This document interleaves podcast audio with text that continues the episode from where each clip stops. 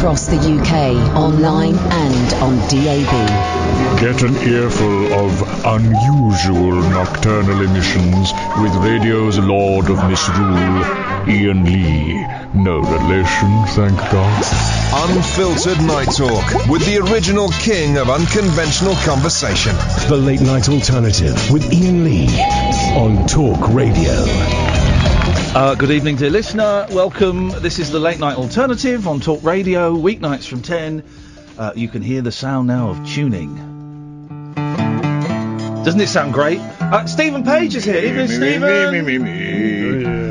Hello. Kevin Fox. Hello. Craig Northey. Hello. Nice to have you here. Are we still going under the... You're officially the Stephen Page trio now. I've seen it on a poster. It now says all those words. Let's do the shorthand for those who don't know. Stephen Page, of course, was in the Bare Naked Ladies. He is not in the Bare Naked Ladies now and has been releasing a series of fine albums. Was over here last... Well, you came over... October for your first solo tour, solo-ish, including these guys. Trio tour. Mm-hmm. Post-BNL tour. But before that, you came over and played in a park. Yes. And were harassed by a drunk accordion player. Exactly. But that was with your help. I got people out cash. Not the drunken accordion player, I don't know that for certain. You don't know the listeners that we've got. In fact, let's introduce you to a listener. If you want to put your headphones on, right. you make noise while you're tuning up as well.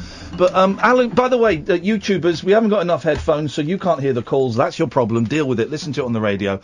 Alan Caddick is on the line. Good evening, Alan. Oh, hang on, I've got to press a button, haven't I? That's how it works. I have done this before. Good evening, Alan. Hi, Bob. Hello, Alan. Well, you're through to the Stephen Page trio. What question would you like to ask? Guys, who's your main inspiration to get into music? Stephen, let's start with you. Who's your main inspiration? It's so boring, but it's the Beatles. I mean, it's what I listened to as a kid. And we were just in Liverpool this morning and did, like, the bus tour. I see, I've not even done that. No, I always thought I was above it. Yeah. Because I was too much of a diehard Beatles fan, and I already knew all that stuff, and who's going to get on a bus with a bunch of people when I could do that myself and walk... No. Was it good? It was great. You know, there's a story, which is apparently is true, of the... Alan, could you just stop breathing for a second? It's quite noisy. Thank you. Sorry. Of, you know, the tour around John Lennon's house? And you can only get, like, 12 people go on this tour at a time, and they travel on a minibus and get picked up.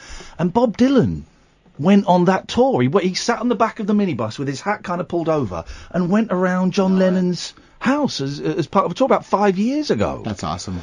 And today someone would have seen Stephen Page doing the same thing. Nobody recognised me. Craig, what your musical inspiration, and we can only accept one, please. Well, I went on the tour, too. And this is most of the conversation that Stephen and I have when we're not talking about anything else is the Beatles. Yeah. Yeah. Okay. That's true. But other than that, my mum. Okay, well, and is your mum a musician? Yeah. Really? Yeah. Of note, or...? She's a symphonic musician of some note in Canada, but not a soloist. What kind of stuff was she? Does she do? She's a violinist. Wow. Yeah. Hey, look at that. Yeah. Classy. Well, someone who wasn't good enough to be a violinist but is a cellist. Got to get those musical jokes in, Kevin. Get nice and close to this, because these microphones are rubbish. Your musical inspirations to satisfy Alan Caddick. I have to go with these guys first. My head was so lame, isn't it? It's so terrible. Others come to mind, but I'll go with this. Alan, it was either the Beatles or Sig Sig Sputnik. It's the Beatles, Alan. Does that answer your question? Yeah, we have to check out our Beatle medley on YouTube. Alan and I did a Beatle medley once on YouTube. It went on for, I think it went on for 30 minutes, didn't it? 20 minutes? 20 minutes. It was only 20 minutes. All right, Alan, I'm going to cut you off now. Thank you. There we go, right. That's Alan Caddick, 0344 499 1000, if you've not been listening to the show and just want to phone up and harass my guest. Okay, favourite Beatles album, Stephen? This is the real test of a man. You know, I remember laughing heartily when Liam Gallagher was once asked what the best Beatles album was, and he said the Blue Album. I thought that's really funny. Yeah. And then we were talking about it today and about how much I loved the Hey Jude Beatles Again album, which is just another compilation. But that's not an album. No, exactly. In this country, that doesn't exist. No. Oh, it's just a North American thing. That's one, because you know the American Beatles albums are different. Right, but this actually has an Apple label on it, so it's even more confusing. Yeah. It's not like the Capitol Records ones. And the American Beatles albums are so... They're weird. Yeah. And I hated most of them. Like all the ones up and including Revolver are different and wrong, and they didn't start getting right. Sergeant Pepper was until Sergeant Pepper. I think the tracks on Revolver are the same, but isn't there a different mix of a couple of the songs? There's a different mix, but there's also different songs. There's more songs on the European one. Because they did that, because the Americans are so tight, they would keep 2 or 3 songs off each album and go, we'll put this out as an EP, we'll make another Beatles 4. Yesterday or today. All the singles, because all the singles up until the last few records weren't on the albums. Yeah. So songs like Strawberry Fields would end up on the Magical Mystery Tour record in America. So any of the singles would just get thrown onto another album along with a bunch of covers. I notice you've been tweeting the Take It Away Paul McCartney podcast. Have you been listening to that? I have been listening. Isn't it incredible? It's such a weird thing to listen to a podcast that's like about music that you know so well. Yeah. Because I want to argue with them about stuff. Yeah. But for the most part, I love listening to it. Because I don't know Paul McCartney's solo stuff that well. I've always avoided Wings, because in this country, Wings are a joke. Right. And I remember, the kind of the Frog Chorus and the 80s McCartney. But I don't know a lot of his solo stuff, but I've been listening to this podcast and devouring it and just buying so much. Why did no one tell me that Ram is a masterpiece? No, you know what? The first 3 records are amazing. Yeah. But I was listening today to... in the van, I was listening to Red Rose Speedway, which is an album I always thought was complete crap. Mm. Totally good. Yeah. It's good. I don't know what my problem was. I think it's the album cover is so bad. The album covers are terrible. London Town I bought the other day. Not my favorite. No, it's not. It's not a great album, but it's got... What's that song about time travel? Don't you know? How does it go? About going back in time. It's a brilliant... That's Huey Lewis in the News. It's from Back to the Future. Come on, too soon. Huey Lewis has had to announce retirement from touring. I know, that's a shame. He's gone deaf. Very nice man, Huey Lewis. I've heard that. You're a very nice man. So. And I've seen his member. His what? His penis. Sorry? Are you actually... What, hang on a second. No, apparently not. He, in the movie Shortcuts, he urinates off a cliff onto a dead body. That's how they discover the dead body. But apparently it was prosthetic penis. Wow. First, yeah. Okay. Has anyone ever... I've seen Davy Jones's penis. Really? Yeah, I had a piss next... I had a wee next to him. In a toilet. Kevin, ever seen the celebrities? No, I can't say I have. I have. I've peed next to 2... Ooh. Actually, 3 celebrities. One time. This was pretty awesome. This is the phone-in, guys. 0344499. Because I'm so conscious of this. When I'm at a urinal, or urinal, as you might say. Thank you. Especially at a roadside rest stop services. Yeah. And I think probably they have no idea who I am. But. And occasionally you do get somebody looking, and you wonder whether they're just looking because they're looking, or they're looking because they know who I am. Yeah. So you gotta move really close to pee. Sorry? You move close to the urinal, not to the guy. No, not to the guy. If I was more confident, if I was Ed Robertson, I would move close to the guy. One time I was at a filming of Babyface MTV Unplugged.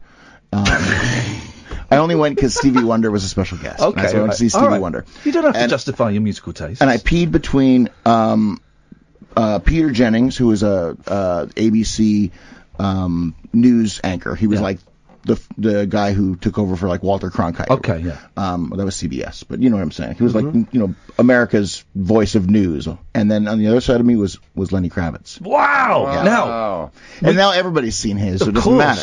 You've seen the footage of Lenny Kravitz doing the sort of the drop and his trousers split. And there's rumours that it was on purpose. He's wearing a cock ring as well. Yeah. This is Anyway, we've lowered the tone. This is very high class. But the other one was Eric Idle. Wow. That's a pretty exciting one to pee next to. I had Mick Ronson. Mick Ronson? Mick Ronson, but I couldn't say anything. I was too in shock. I just looked forward and... Never say anything at the urinal. It's always the wee... I've had people, as I'm having a wee, go, hey man, nice to meet you, and try to shake my hand. Mm-hmm. I've had that too. But Peter Jennings and Lenny Kravitz were having a little joke kind of around me. They just ignored me and were joking with each other. Wow. Which was... we've got a text from someone called Catherine Boyle who says, I'm gutted I'm not there tonight. Who is that? I don't recognise the name. She's dead to me. Stephen, Craig and Kevin are my absolute favourite guests. Wow. We missed Unlucky. Kath. Yeah. Why don't you... Hey, can you play a song for Kath? Of course. What do you fancy playing? What does she want to hear? What would she like? She's ignored. Oh, last time she requested Shoebox, which I didn't know. Okay. That was a highlight for us. You trying to remember one of your own songs. You do whatever you want. I'll move the mics as and when and kind of... What do you want to play? Do you want to do Gravity for it? Sure. Maybe, but how about a new song? Is that okay? Is that a good thing? Of course it's a good thing. Has anyone heard this song before? No. Just the people in the last three concerts. That's it. Nobody else has. And let's have it. Thank you. Well, let's see how loud I want to hear what Craig's awesome guitaring up sounds like. I can hear it. You can hear it? You can take these headphones off if it's easier. You can do whatever you want. It's kind of nice to balance. Yeah, I can. See if I can get this propped up on something here. Hang on. Oh, it's like an iPhone. You put it... Oh! We had to use a dump button on you! You can't drop that kind of language, you rock stars. Apologies. Outrageous. It worked for the Sex Pistols. I'm not a real rock star. I'm a fake one. Go on, say something rude then. There we go. Go. He's clear now. Okay. So... this is how the whole world ends, when all mankind at last repents for self-appointed governments that make no sense, and hence be no longer rhymes to their lines.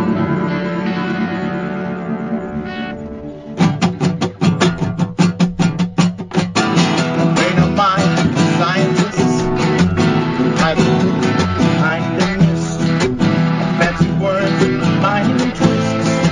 You can't believe your mind twists. You were wrong. Yes, all wrong. Wrong. Sing a song to you. You were wrong. It's all along. You were wrong. No, I can. It's what God tells me. And now we live in a world without law, gravity.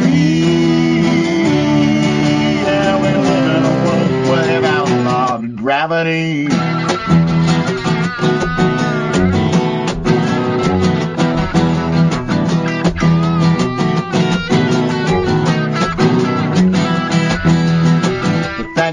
Copernicus, just mortal men like the rest of us.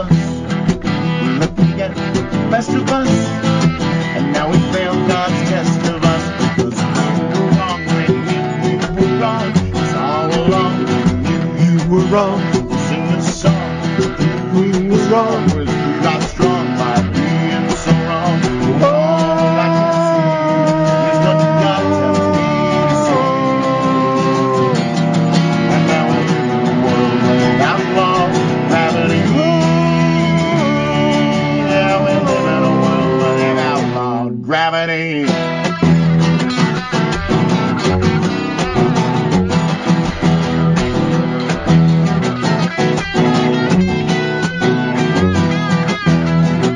Calculus and astronomy, the pale beside Deuteronomy. We banned the drugs and the sodomy. And now we fix the economy. We were wrong. We were wrong. Yes, all along. We were wrong. Sing a song. We were wrong. Yes, we were wrong. All along. All I can see is what God tells me to be. And now we live in a world where they're outside gravity. And now we live in a world where they're outlawed gravity. Gravity!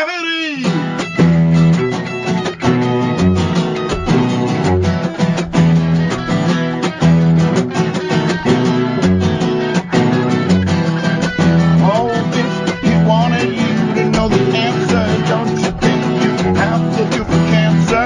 If he wanted you to know the answer, don't you think you have to do for cancer?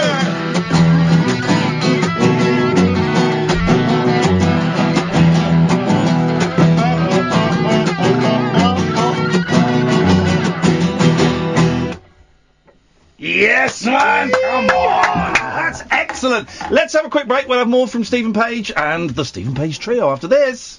Uncut after-hours conversation for the up-all-night generation. The late-night alternative with Iain Lee on Talk Radio. We'll get you talking. 03444991000. Stephen Page is here. Kevin is here. We've got Craig as well. Now, Kevin Fox, you're the cellist. I am. You very generously gave me a copy of your album. Is that the only album? That's not the only album you've done. No, there's three. Okay. Turn that bloody thing off, boy. Jesus. He's coming on next. We're trying to call him back. But this is the album you gave me. I can't remember what it was called. Songs for Cello and Voice. And it's just you playing the cello and singing, hence the title. It's a bit self-explanatory there. Yeah. It was incredible. Hitting the cello and, yeah. It's incredible. Thank you. We've played a few times your Eurythmics cover. Oh, yeah. But the whole... You'll hear it live tomorrow. Are you doing it in the support? Yes. You and Craig are supporting. That's right. Mm-hmm. You're playing that. What else are you doing? Because if I'm honest, I've kind of was a big Stephen Page fan. Yeah. Kind of over that now. Yeah. I've grown up a bit. Mm-hmm. And it's now you, Kevin. You're the reason I got you guys in. Aww. So what are you doing next? As getting his own ride back to the hotel. I'm trying to get my mojo back. I got two young kids at home and I'm busy. I find it so easy to get caught up in other people's work in a supporting role, and thankfully the work keeps coming my way. So I my own thing keeps getting pushed to the back burner, and I'm trying my best to. But have you got an idea of what you want to do next? I have three albums, and the one concentrates purely on what I can do with the cello, only using the cello as the instrument to accompany my voice, and that does involve hitting the cello for percussive sounds and layering the cello, and so you can get the orchestral sense or just cello by itself. And I'd like to go back to that and continue, because I wrote that album prior to, like tomorrow you'll see me, and I use a looping pedal to create the layered cello effect, and I wrote that album prior to me actually using a looping pedal. So since then, I've discovered more of what I can do with the instrument in that regard, and I have yet to actually release any material that has that component. So I want to get back to that. Do it, man. Because that album is a joy, honestly. It sits in my car, and it's on rotation. Well, Craig, we'll talk in a second. Ken is on the line, and he's a slippery old fish. So let's see what Ken... Good evening, Ken. Good evening, Ian, and good evening to your band members there. I was listening to your song, and I heard you mentioning at the beginning of the show about the Beatles. Yes, I used to be a big Beatles fan a long, long time ago. But I was wanting to talk about and discuss with you all, if you want to, about the breakup, the disintegration of the Beatles. Okay. What actually caused that? I've got my ideas, but I wonder what you would say first. Well, many people think Yoko. I think that's unfair to say. I think for being someone who was in a band for much longer than the Beatles were a band, I was in a band for 20 years, and then... Are you showing off? No, I'm just saying that I understand what it is to be in... Yeah. Right on top of your bandmates and develop that from a very young age, starting as teenagers together. There's part of you personally grow apart. Yeah. You have different goals, but there's all kinds of business stuff that changes too, and that makes it uncomfortable, because when you're a kid together, the last thing you want to talk about is money and how to manage it and career direction and those kinds of things. When you have to start being adults together, it can get really testy really quickly. So we think, Ken, business, personalities and growing up split up the Beatles. What do you think? Yeah, and Yoko, I think that was a big part of it. But what do I think? I believe, actually, that the disintegration started to take place big time when they were in New York. You remember they were on a New York tour and they boasted that they were more famous than Jesus. Do you remember that? Well, that was actually said to a London journalist. It was in, I believe it was the Daily Mail, and it was then a New York publication run by Danny Fields. It was magazine. Teen magazine picked it up almost a year later, and I think it was a kind of a casual conversation that John Lennon had. And his point was not that that they were better, as he said. We don't think we're bigger or better. We just think that we're more popular, and that's the problem with society. Yeah, he was. Yeah, I think he was right on the money. What else happened after that? If you don't mind me saying, well, then they became better than Jesus. They brought out the song "Imagine," and that was an antichrist song mocking God and the Bible. And it was not long after that John Lennon was shot. Yeah, good. Not long, like 11 years. You're right. Depends on. Not long in God's. No, exactly. It's only it's a third of Jesus' life. We have to be careful about mocking God, friends. Especially if he actually existed, I would totally be careful about that. Oh, he definitely existed. This is 2018 years since Christ was here.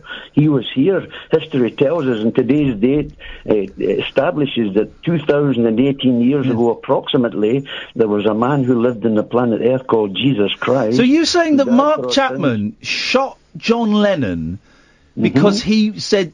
because he claimed that the Beatles were more popular than Jesus, which at that point they were. They were drawing bigger crowds than church was. But I believe, Iain, there, that that was the judgment of God upon John Lennon. I believe that. Wow.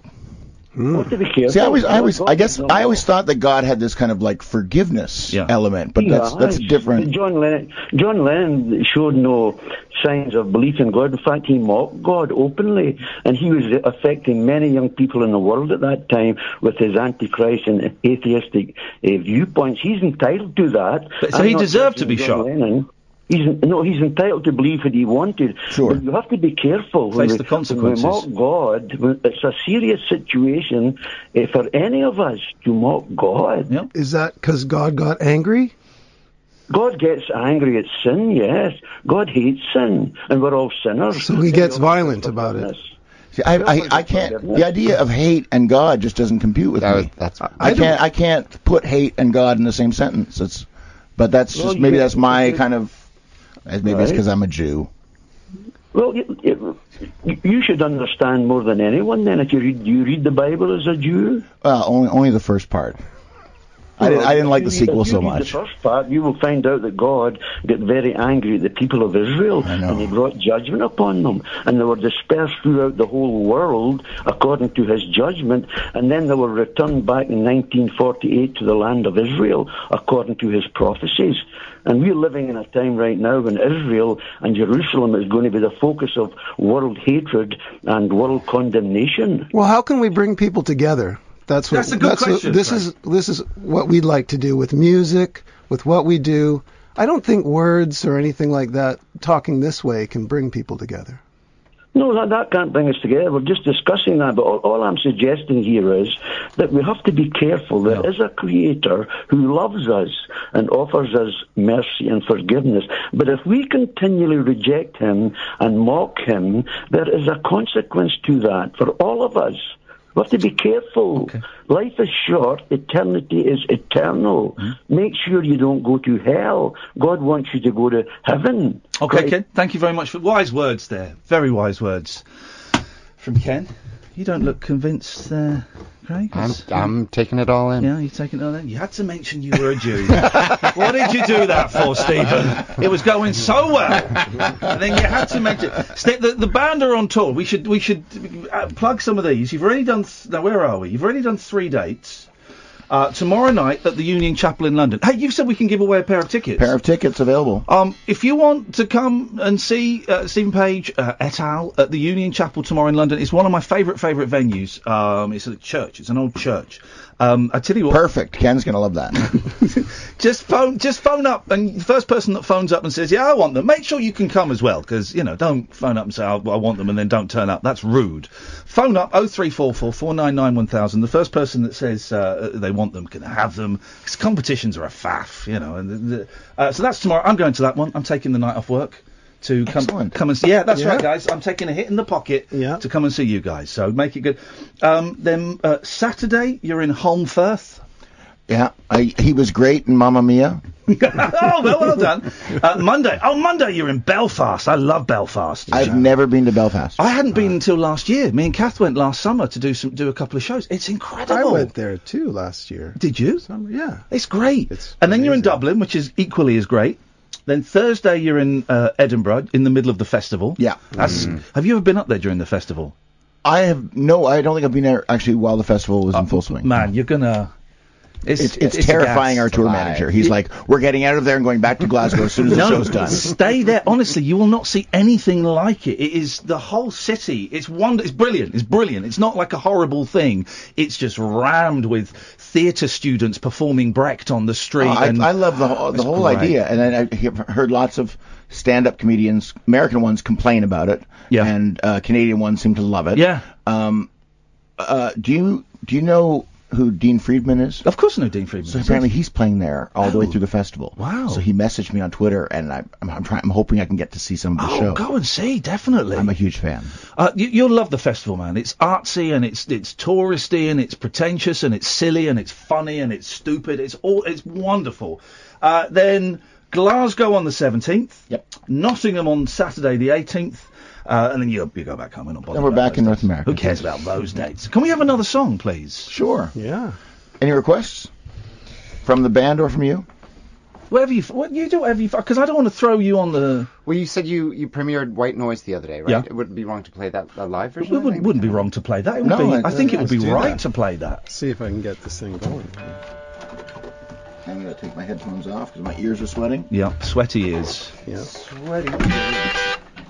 Can you hear it okay? I can hear it fine. I can hear it. Okay, all right.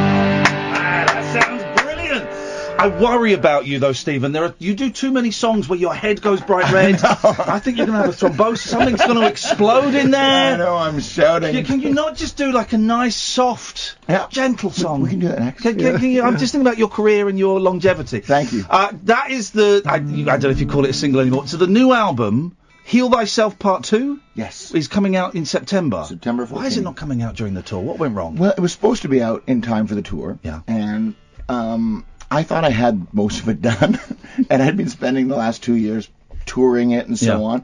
And also, I wanted to make sure that I was out of my old record deal. Oh, okay, right. And then once that happened, then I opened up all the files and went, this isn't as done as I thought it was. Okay. And then I wrote, over the course of 2 years, I had a bunch of new songs that I'd written. Yeah. So I got together with The Odds, Craig's band, and recorded a bunch of new songs. And then sent them off to Kevin to play his parts, and then it takes a while to kind of tweak them and get them perfected. I was thinking about earlier about The Odds for a second when you were talking about being in a band for 20 years and why the Beatles broke up, and I've been in a band for 31 years and not broken up and never been struck dead because we weren't successful enough. Yeah. Yeah, that's the thing. Right, don't be too successful, because you can say whatever you want and God won't strike you down. You're also not smaller than Jesus. You're not in height and in terms of popularity. I don't think you're Jewish or Muslim as well, because I think that would have gone against you slightly, using Ken's philosophy.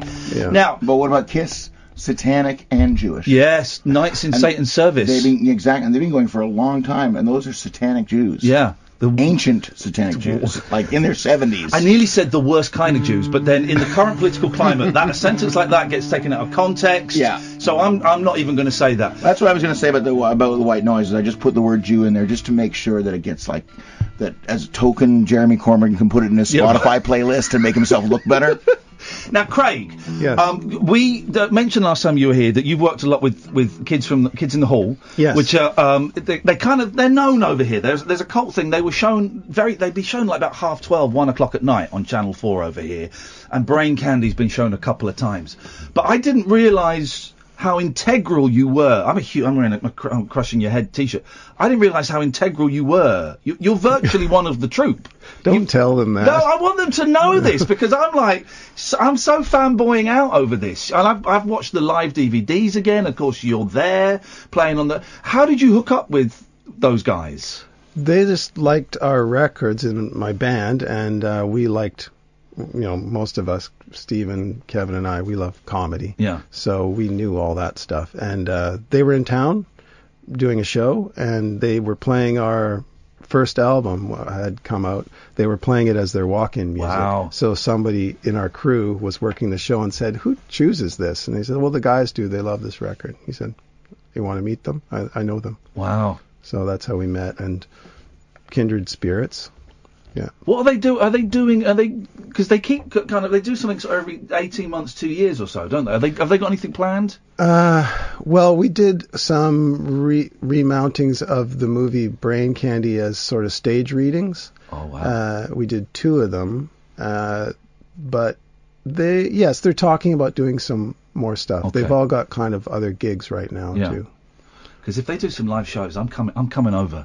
It's worth it. Oh, I'd love to. And the fun thing about them is they never give up on the idea that they got to write new material. Yeah. Like, they could go and do classic sketches, and they do some, but they write for all the tours. They write new stuff. Did their reunion tour a few years ago? It was all new stuff, but it's famous characters for the most part, but all new stuff. Whereas I went and saw Monty Python, I don't know, 5-6 years ago, and it was hardly any new stuff in there. You know, it was a parrot sketch. It was all that kind of stuff.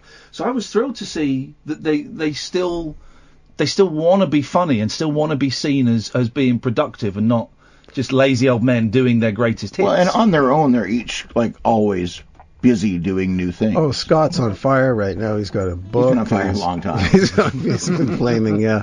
But he's got a bunch of things going, and a couple of them are in U.S. shows, big shows in comedies, and Bruce is a director and always developing something. He's got a new show. Oh, I just watched it, I'm a couple of years behind this on YouTube. Young Drunk Punk. Man, that's all Craig Northey music. Oh man, that's funny. It's a great funny show. We were pretty brokenhearted when it didn't come back. Did it get 2 seasons? One season, right? Yeah. Okay. It's on TV in Canada so much that you wouldn't believe that it's only one season. Yeah, and somebody made a mistake by. Someone made a mistake. Whenever you see it all the time on television, and there's one season, it's on YouTube in a really weird cropped version. Someone's done a hooky thing, but it's worth checking out. It's a funny show. Very funny. Yeah. Should we? Let's have some ads, and then we've got someone who wants those tickets. Someone who's too tight, who claims to be a fan. But if they were a fan, they would have bought tickets. Exactly. So I'm not sure whether we should give them the tickets. Not. Let's have some adverts, please. Unmissable late night radio with the original king of unconventional conversation. Make contact with Iain Lee, the late night alternative with Iain Lee on Talk Radio. The band are arguing. I think that split is going to happen sooner than we... They might not make the tour. We're just trying to figure out what song doesn't make my veins pop out in my head. Let's go to Richard. Richard, you claim to be... well, you say you want the tickets to see Stephen Page tomorrow night. That's right. Okay. How are you? I'm very well. Are you a fan? Yeah, well, I saw him Wednesday. Oh, that sounds like a fan. That's a fan, yeah. Okay, that's good. Okay, just Richard, it's just you and me talking. Was he any good? Was he past it? He was awesome. Yes. Yeah, and so were Kevin and Craig as well. Oh, absolutely. Blew me away. Hadn't expected that at all. Turned up to the venue in the Fiddlers, and absolutely fantastic. And great crowd there as well, all singing along. Really, really good. Yeah. Mm-hmm. Okay, well, can you make it to the... You know the Union Chapel is in London, right? That's London, England, yeah? Yeah, correct, yes. So I'm in the southeast of England, yes. Okay. Yeah, no, well, my wife couldn't come to the gig, so we can have a date night on... well, that's... Yeah, that'd be lovely. That's perfect. Richard, I tell you what, if you stay on the line, give Hayley kind of your details and things, and we'll make sure that... We'll make sure that you... I don't want to say... We'll put your name on the door, but now I've said that, there'll be loads of people turning up going, I'm Richard, and this is my wife. And you speak to Hayley and give us all your details and give us your phone number and stuff, and we'll make sure that you get in. Come say hi. Oh, that's absolutely fantastic. Thanks so much. Nice one, Richard. I'll stand in line. I'll see you tomorrow.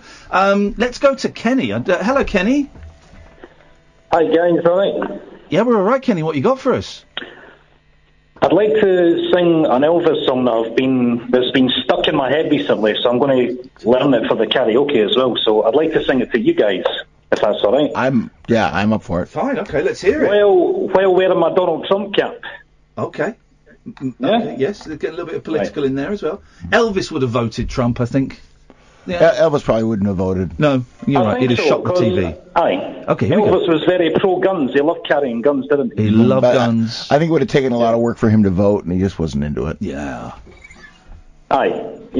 I don't think he would have voted Democrat. Okay. That's for sure. Okay, we're kind of going up a cul-de-sac here. Well, let's hear your Elvis song, Kenny. Okay, here we go. This is Follow That Dream. Well, I'm going to sing along to it, actually. Okay. To help me with the timing with instrumentals. Okay. Follow That Dream by Elvis, and I'm singing along to it. Fantastic. Here we go. Okay.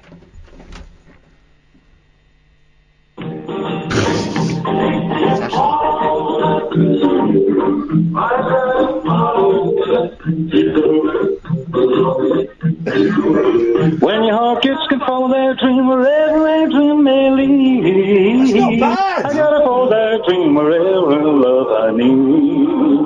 When your heart gets restless, then move along. When your heart gets weary, time to sing a song. But when a dream is calling you, there's just one thing that you can do. Well, you gotta follow that dream wherever that dream may lead. You gotta follow that dream and find the love you need. Key change. Now you're trying to work out there's a key change. Gotta find me someone whose heart is free, someone to look for my dream with me. And when I find her, I may find out just what my dreams are all about. I gotta follow that dream wherever that dream may lead. I gotta follow that dream and find the love I need. I gotta follow that dream wherever that dream may lead. I gotta follow that dream and find the love I need.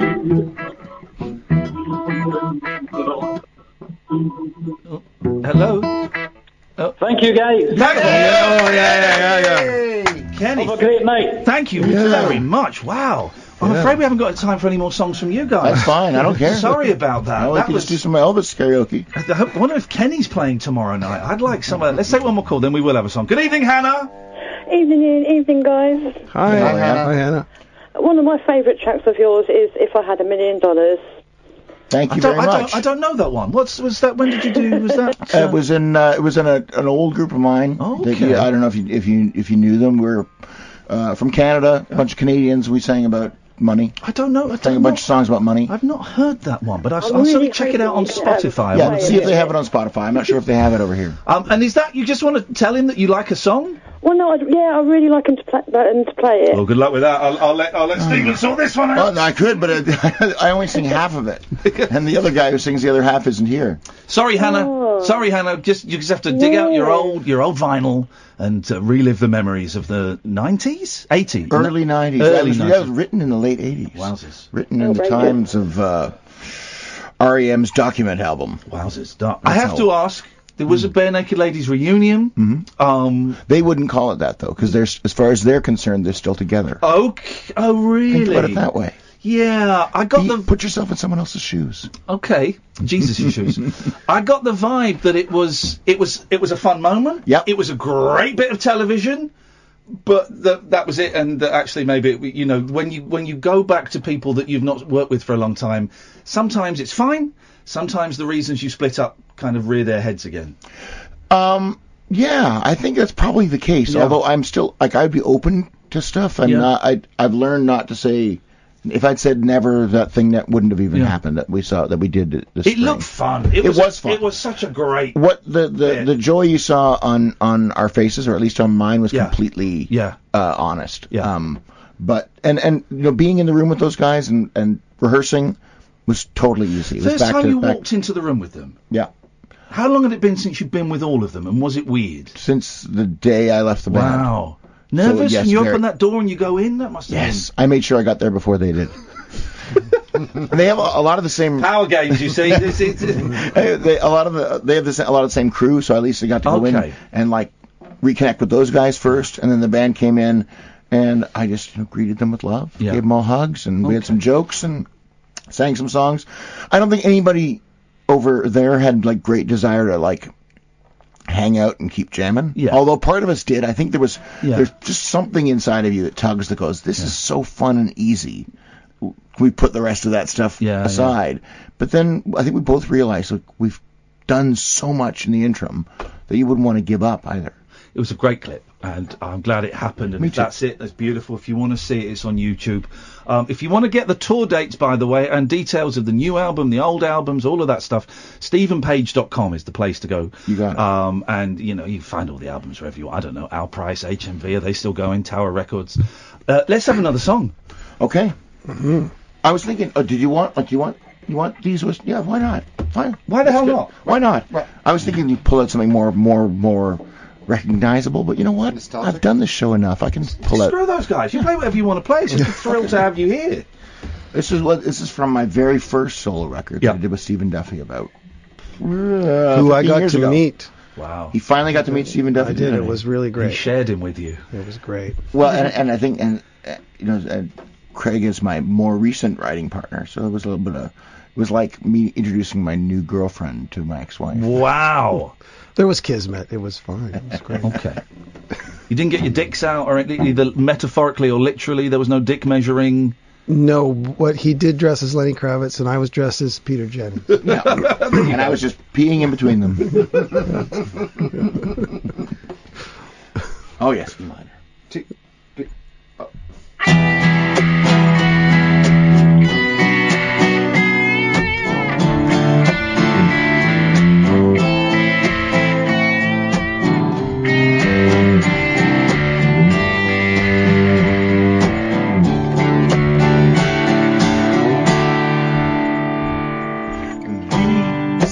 Broken dreams are enough to make better people give up. Not us. We soldier on. Nothing's wrong. Did we think that we last this long? Oh no. Touch souls while walking across the coast.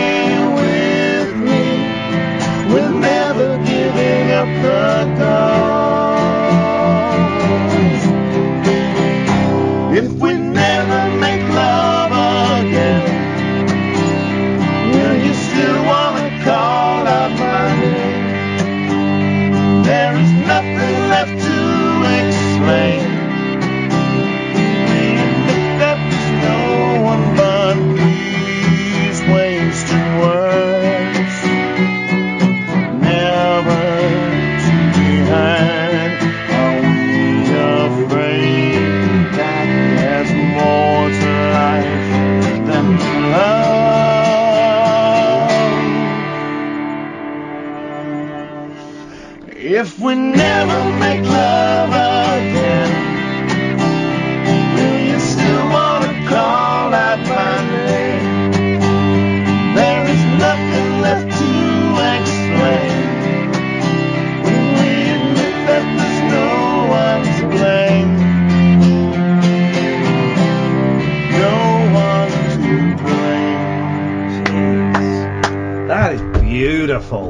Stuart has tweeted, great to hear a Stephen Duffy mention and a Vanity Project song. Thank you for curing my last day holiday blues. Nice, thank you. That was stunning. This is why I love this sound, man.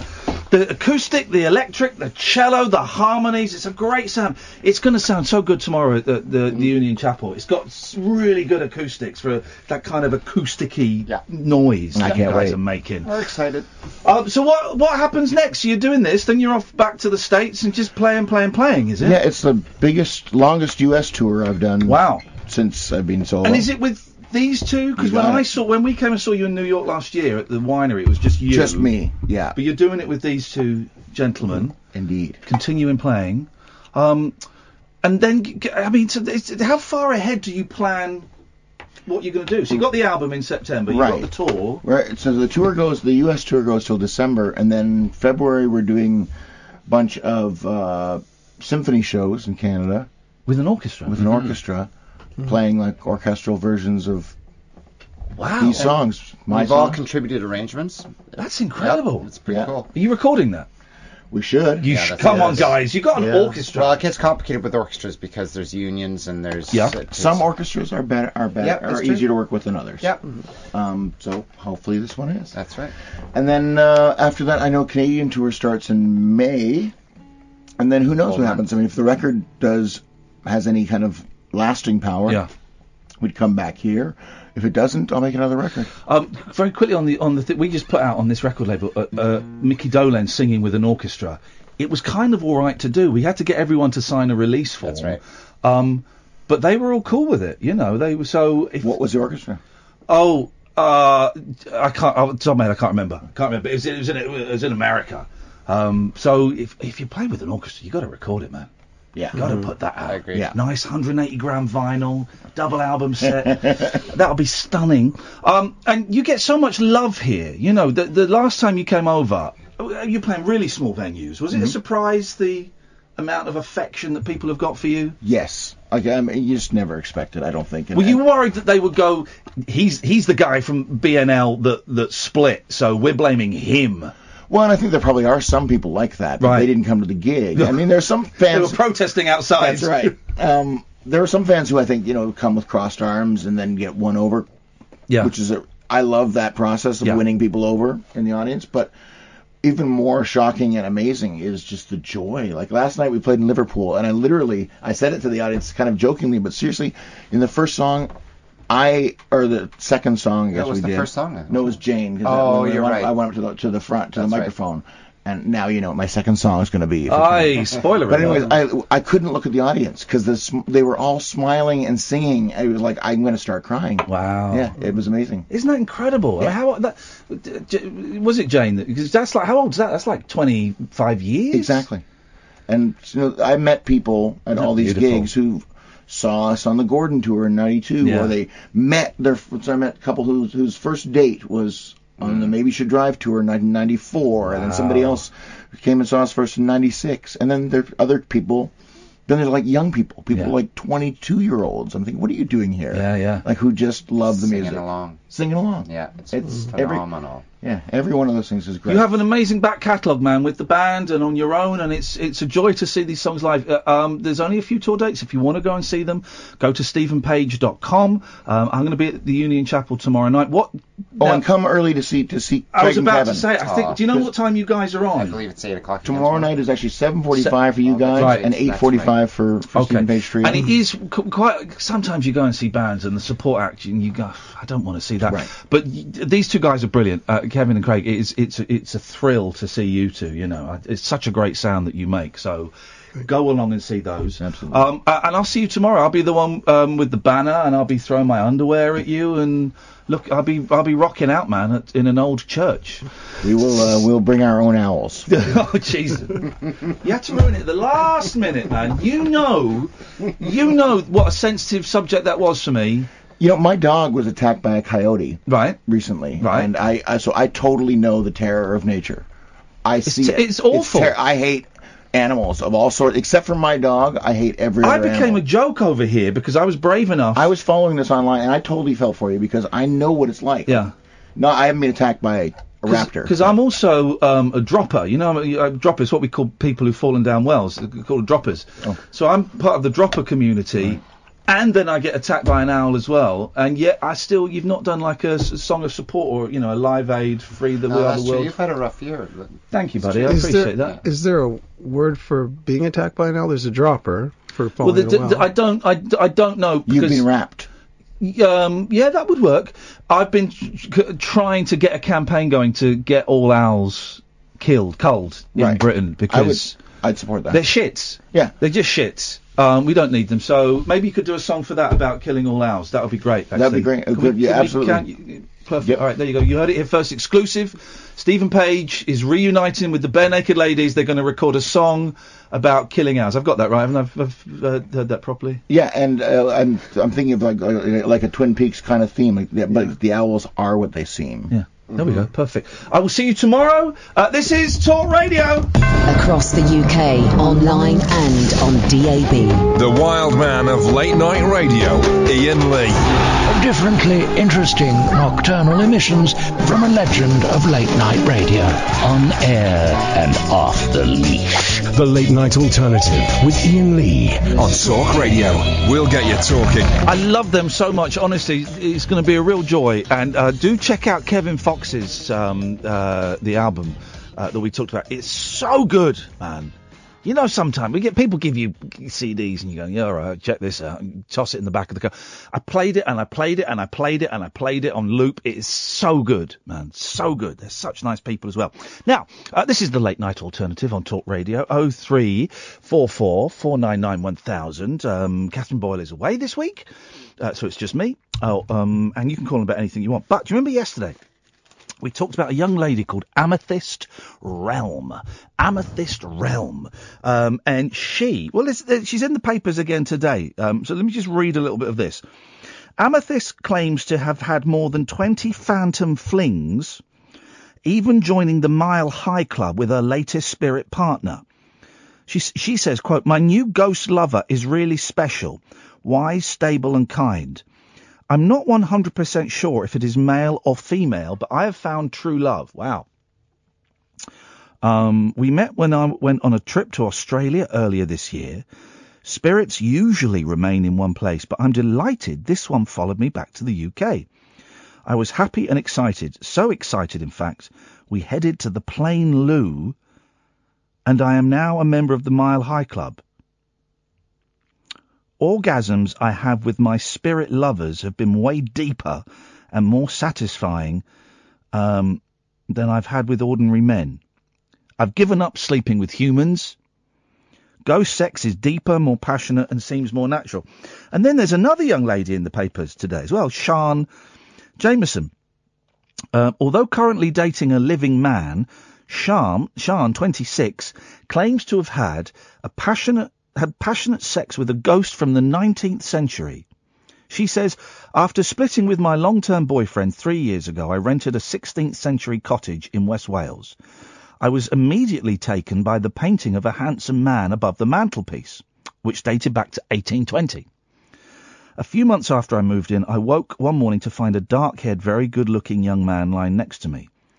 He had a kind of shimmer as if he was behind a fluttering voile curtain. I felt a hand on my waist, but the touch was strange. I looked at the man again and realised he was the one from the painting. We ended up making love for an hour. He was very gentle. Even when he moved on top of me, pressing down, he felt almost weightless. It was very strange, but the sex was amazing." And then Hayley and I were kind of digging around, and we found out actually this is not as rare a phenomenon as you might expect. There are actually quite a few instances, accounts from, you know, I've got to say, from normal people. It seems to be normal people who've had sex or relationships with ghosts. And I'm absolutely thrilled to say that we've got one of them now. We've got Amanda Teague on the line. Good evening, Amanda. Good evening. How are you? I'm very, very well. Thank you very much indeed.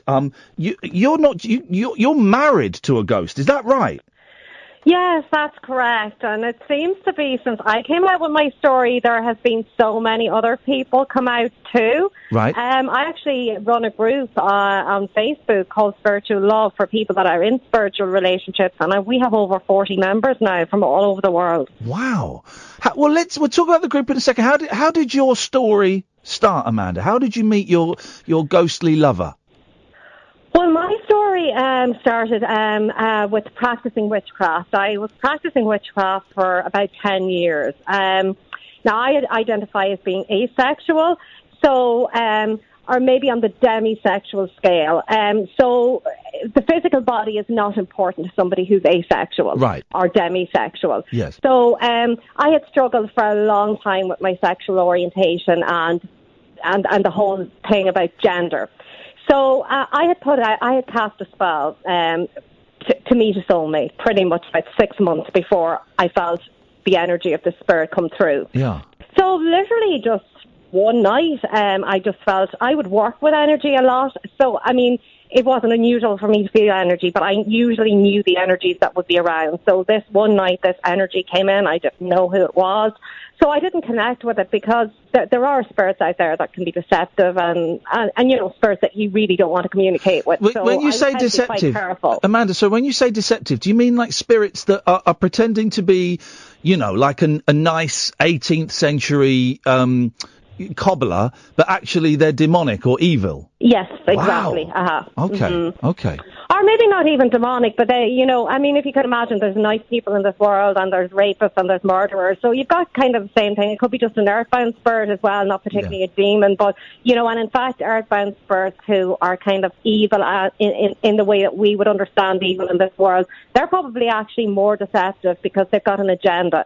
Yeah, okay. So how did you detect or decide that this spirit was friendly?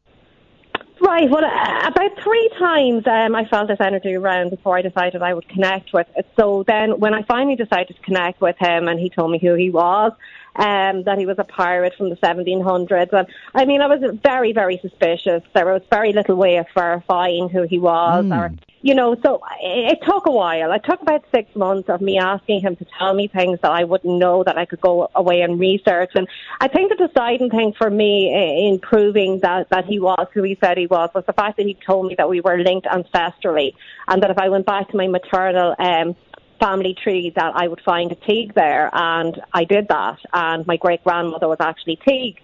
So there's no way I could have possibly known that. Wow. So that, to me, that was very much... When they start giving you information that you don't know but is verifiable, then that means you're onto something, doesn't it? Yeah, well, I mean, a lot of people think... that you're very airy-fairy if you're into spiritual work. And that some people are, but there are some people who are quite scientifically minded and very logical thinking people, and I would be one of them. So, I mean, I just don't take anything at face value. Okay. I will go away and I will research it and I will look at the history of it. And so I wouldn't be taken uneasily. So how did it... I mean, I don't mean this to sound flippant, right, but it's going to, just because of the nature of the question. How did you strike up a relationship? Did you start dating? Do you go out to, like, restaurants together? How does it work? Right, well, it's an interesting situation because... we had spent a lot of time communicating. So, again, bringing the whole sexuality thing into it, people that are asexual are not terribly sexual people. So it really started off more as a friendship. And we just kind of got close over time and discovered that there was some romantic feelings there between us. Right. And And then I was about almost a year we had been in communication, and out of the blue, he just suddenly told me that we could have a relationship together and that we could actually get married. Yeah, well, physical is probably the wrong word, but yeah, an intimate relationship. Okay, right, yeah. If I ask anything that's inappropriate, just tell me to jog on, Amanda, because I don't want to ask anything that's rude. I'm sure you're not going to ask me anything that I haven't been asked. Well, I know, but I don't want to. I want to be a sensitive account. Okay, all right. I'm going to go in. I'm going to go straight there. How do you have sex with a spirit? Right, well, how you have sex with a spirit? I was very confused by this in the beginning as well, and I started doing research and talking to other people, and I talked to other people that I knew in my own community here that had owned up and said, yes, they had sex with spirits. Yes. So it took us quite a long time because it's all about feeling energy. Yeah. So, I mean, somebody that will say, I went into a haunted building and I felt like a chill up my spine, or I felt there was a presence there. That's feeling energy. Yeah. So when you work in mediumship or whatever, you learn to feel that energy on a more extreme level. So feeling that energy to a level where you can have a sexual relationship, to me, it takes a lot of work and a lot of learning. Now, some people, it's like drawing or whatever. Anyone can draw a stick man. There are people who can, you know, draw a portrait. There are people who are better at feeling energy than others, but anybody can do it. Yeah. So for me, it certainly took a while to get the hang of it. And another thing that I have discovered is that because obviously spirit doesn't really look like anything, they're just energy, so they have to draw energy to be able to perform physical acts, so to speak, to move things, or in fact to have sex. So very often when a spirit is having a sexual relationship with a physical person, they are drawing on the energy of that physical person. For that reason, you have to be super, super careful, because if you are not very, very careful, you will find yourself becoming very, very ill, because obviously you need your energy for yourself, and if a spirit is constantly drawing the energy out of you, then, you know, your body becomes run down. And that, in fact, actually happened to me, and I ended up seriously in hospital in June of this year. Really? Because he was sucking everything out of you, and you got ill? I got very, very ill. I almost died, yeah. So, wow. So that's kind of a twist to the tale. Yeah, isn't it? I didn't realise that. So it's all good and it's all brilliant, you know, when you're there, but you kind of don't look at the negative side of it, you know, and there is a negative side to it. And for somebody that's saying they're having sex with so many different spirits and mixing so much energy, I would be really worried long-term for their physical health as well. Okay, well, I was about to say, two questions, okay? Again, I don't mean to sound flippant. Can you have a ghost baby? And you can't have a ghost baby? No, I did actually. I actually stopped my periods after we got married, and I had this conversation with him because I was very, very worried. And no, you absolutely cannot. Can you get a baby? Can you catch ghost AIDS? No. You can't get like ghost STIs or anything. Ghosts are just like energy. It's like the wind or electricity. They don't have matter, and to have a baby or to catch an illness now. Having said that, you know, I mean, somebody could get artificially inseminated and, you know, with a donor, and they could say, you know, that was a kind of adopted baby that themselves and the spirit had, but, I mean, it wouldn't physically, biologically be the spirit's child. Or the same with diseases. There's something called empathy, or being an empath. So, you know, sometimes the spirit can feel what you're feeling, and I would be able to feel sometimes what he had been through. So if he had an illness in his life and he wanted to allow me to feel that, yes, I could feel it empathically, but I wouldn't actually like physically get it, so to speak. How did he propose to you? Did you propose to Did he get down on one knee? No, I'm sorry to disappoint. Oh, really, man, where's the romance in these 17th century pirates? Kind of, you know what, we could get married, and I'm like, Yeah, why not? Let's go for it. Good for you. Of course, now, that was pretty exciting because, you know, we went out on a boat into international waters. Well, I've got a picture of you in your lovely white dress. You got your beautiful bridesmaids. It was a proper... I got puked on during the ceremony as well. Sorry? Because, I had forgot to tell people, you know, that I might be a bit rough out at sea. And Who puked on you? Seasickness, so I got puked on during my vows, yeah. Who puked on you? That's not what you want at a wedding? One of the bridesmaids' boyfriends. Oh no! Come on. Yeah, no. Did your husband punch him? No, it wasn't funny at the time. No. it's not funny. No, it really wasn't. What did your family say when you said? Can I ask? What's your husband's name? His name was John Robert Teague, or Jack Teague. He likes to be called Jack, so yeah. What did your family say when you went, guys, I'm getting married? Oh, great, can we meet him? Yeah, he's here. He's a pirate from 1700 called Jack Teague. What did they say? Did they think you were nuts? Did they go, oh, here we go, Amanda's got another ghost in her life? What did they say? They were just kind of interested, like yourself, as to how it worked, how we could have sex, how we could get married, really. So, I mean, because they're all quite open-minded and they would have known my path and the type of stuff I was into, you know. Obviously, marrying a spirit is taking it to another, level compared to what a lot of people do. But, I mean, they weren't terribly surprised. They were just interested as to how I was actually going to manage to do it. Yeah. And this is why, honestly, I think you're so brilliant, Amanda. As well as all of this, you're also a professional Jack Sparrow, Pirates of the Caribbean impersonator. I used to be, but then after I got married, I just kind of felt weird. So I'm actually a RuPaul impersonator. You better work. Oh, girlfriend! Wow.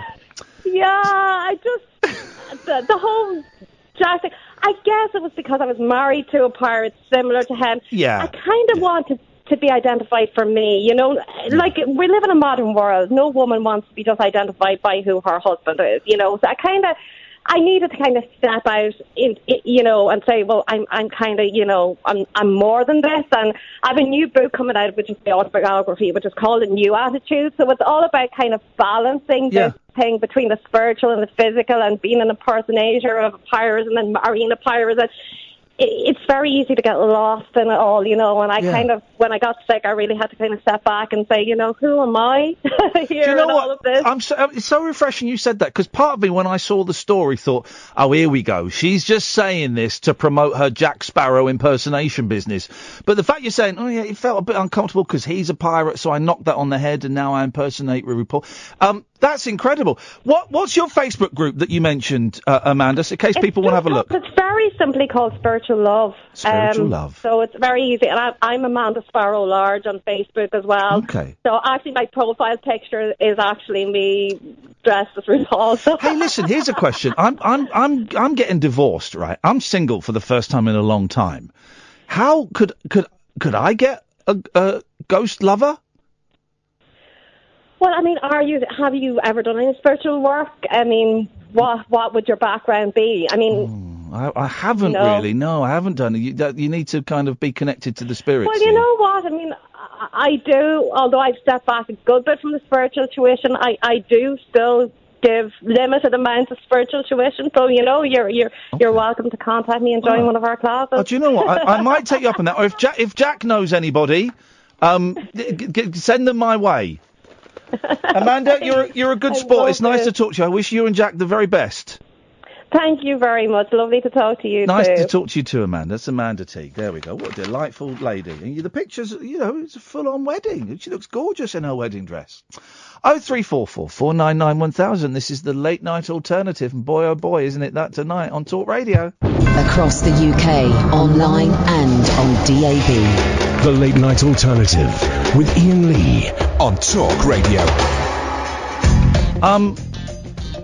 Okay. The only question I can think of on the back of that is, have you ever shagged a ghost? 03444991000. Was there ectoplasm everywhere? You kind of get the drift.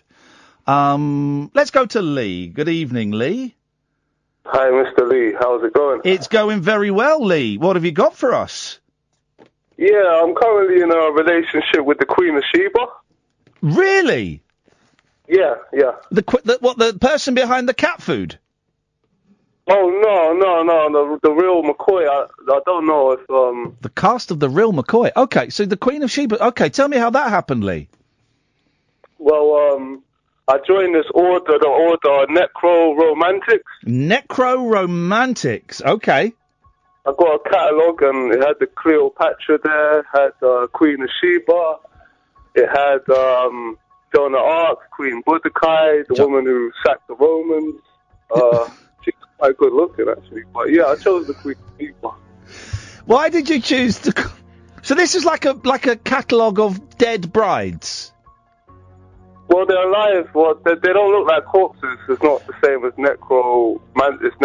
Okay, so their spirit, it's like a mail order spirit brides. Yeah. And why did you choose the Queen of Sheba? Because I was interested in all the mystique behind her and all that stuff. Okay, yeah, you phrased it so well. It's a bit of a problem now. It's a bit what? It's a bit of a problem now. Why is that, mate? What's the problem? Because she's trying to get me on a vegan diet. And she's one of those people, you know what I mean? Very healthy. You lose a lot of weight very quickly.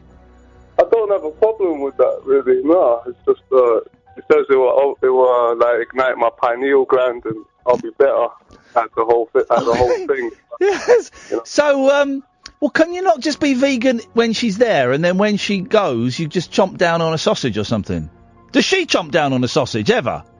She can come at any time, that's the whole thing, once you get involved. It's like, when you say she can come at any time, what do you mean? Well, she's got other affairs to deal with, you know. She can arrive at your place of where you live any time? Any time, so I could be cooking a stew, which I am right now, but nothing's happened tonight, so I don't know, she must be busy or something, but... Yeah, it could be any time. What's in your stew, Lee? Beef and potatoes. And if the Queen of Sheba comes back and finds you cooking a nice stew, what's she going to say? She'll be very disappointed in me. What's the sex like with a ghost, Lee? Particularly a royal ghost who's got mystique behind her. It makes your skin glow a bit extra. Your skin glows a lot more and people compliment you everywhere you go. Because you've got more skin. No, it makes your skin glow, not grow. Glow! I thought you said grow. Yeah. Sex does make your skin grow, if you're doing it right. Yeah. Makes your skin glow. Yeah. Oh, wow. Yeah. And is it, I don't want to ask anything too impersonal, but is it, you know, kind of quite vanilla, or is she, you know, is she up for experimenting? Yeah, well, she is up for experimenting, yeah. She, can't do bondage with a ghost. No, but she can come to me at any place, you know. I could be like at work or whatever, and I could be, you know, well, she's very demanding, you know. Sexually? Yeah. Hungry, got a big appetite for it. All right, Lee, well, thank you so much for the call. I really appreciate your honesty. Yeah, no problem, yeah. Thank you, man. There we go. What a lovely insight. Lovely insight into the world of ghost sex. Dion. Hello, Ian. Ever had it off with a ghost? Not with a ghost. I've been to bed with a couple of spirits though, now and again. Hey! Yes, my son. Yes, my son. Yeah. By the way, I'm getting. By the way, I couldn't log into my YouTube. Have you got a YouTube channel, Dion? No, personal one. I use it a lot. I'm gonna, because I had the guest here. I wasn't before the show. I was really trying to log into my YouTube channel. I couldn't log into it. I'm just wondering if YouTube is down. We're streaming the show on Periscope. During the next break, I'll try and get back into the YouTube channel again and see what's happening. Yeah, I could try that for a minute if you want. Sorry? I've got it on my TV and on my phone. So. Oh, can you try my YouTube channel? You want me to do it now, do you? Oh, I thought that's what you were offering. No, don't bother. I'll have a look. I'll go on to YouTube. It's not a problem. Okay. Do it on my phone, not my TV. Okay. YouTube.com. Hang about, give me a chance. All right, mate. So my car failed its MOT today, Dion. I'm not in the motor trade anymore. Hang about. YouTube, what do you want? 350 quid. It's going to cost me. What car you got? Polo. Is it worth the money? Yeah, oh, yeah. It's worth that. But if I start having to spend any more, it's going. I don't know. I mean, 350 quid's not a lot of money. What did it fail on? Something silly like brakes, yeah. A tyre, a windscreen wiper, and a light bulb. Nah, let's get it done. Yeah, gotta get it done, ain't ya? Gotta get it done. It's not much money, so I'm skid, mate. Average, really. I'm skid. YouTube, YouTube.com.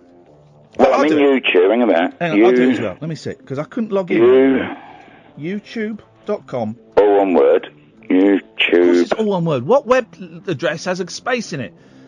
.com/Iain Lee. See if I can log in now. YouTube.com. Right. I can't, /Iain Lee. I can't log into it. Right. It's streaming live, so let's go to the live streaming page. Iain Lee. Let's go to the live streaming page. 180. So people are watching, so it's working. Right. I'm sorry, we're in. Hello, everyone.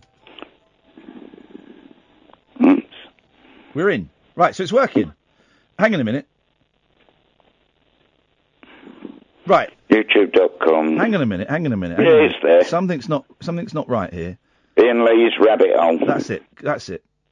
Yeah. Something's not right here. Matthew, why aren't you a mod? Matthew should be a mod. Why is in the music? Sorry? Why is in the music mod? No, as in... Right, hang on a minute. I've lost it. I've just lost it. Hang on. Iain Lee. Right, hang on.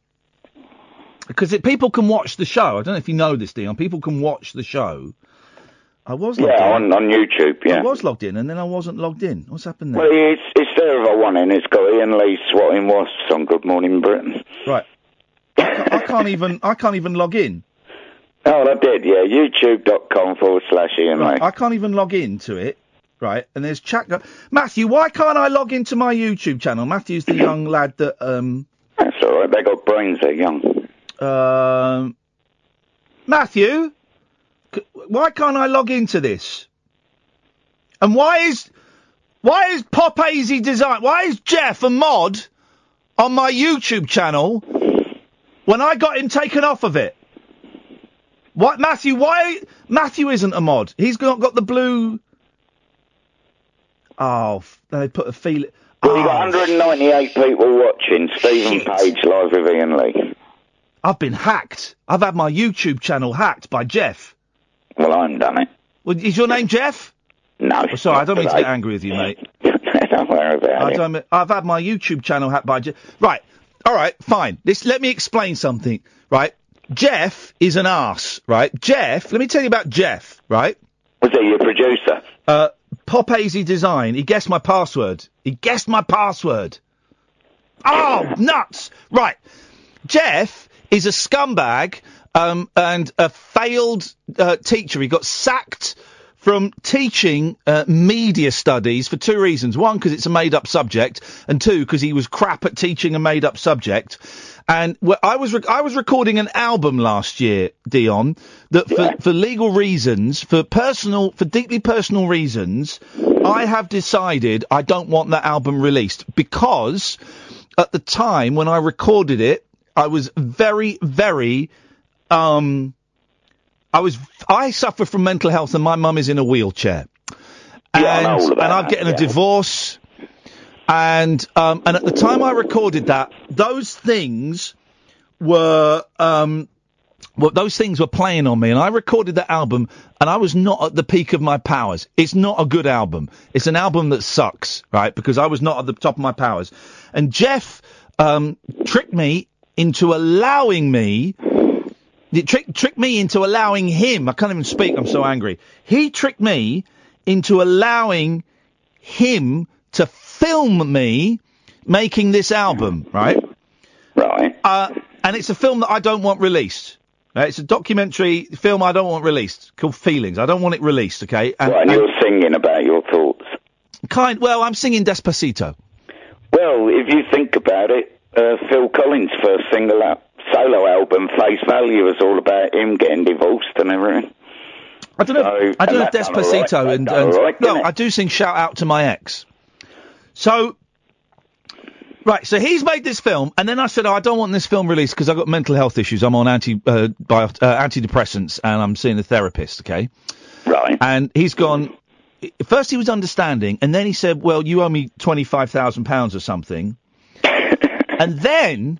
He said, I'm going to release it. Now, since then, I've got lawyers involved in this, and he knows all of this. I'm turning the camera off me, because I don't even want that. I never know whether you're winding me up or being serious. I'm being deadly serious here, man.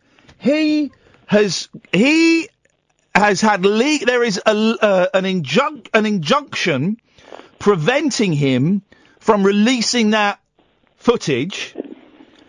And now, screw you, Jeff. He has hacked into my YouTube channel. Maybe it's good music. Maybe it's good if people listen to it. I don't want that out there. And all right, mate. I tell you what. You have it. You keep it. You see where this goes, Jeff. I will hack back into my own YouTube channel. If anyone is listening who can... He's put a poster up there of the film. If anyone knows how to hack into a YouTube channel that belongs to me, legally belongs to me, if anyone knows that, could you please... everybody who is in that chat, leave that YouTube channel now. Leave it, because that channel is not even run by me anymore. It's been taken over by terrorists. It's been taken over by someone who I personally consider to be worse than ISIS. So everyone leave that YouTube channel now and report Popazy Design. Report Jeff for being a shit of a man. Flipping it. You're going to get hundreds of hits. No, we won't, because my listeners are good people. It's salt of the earth, common, thick, but good people, and they'll do as I tell them to do.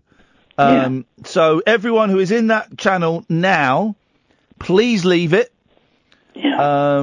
Please leave it, because it's being run by a terrorist organisation, Popazy Design.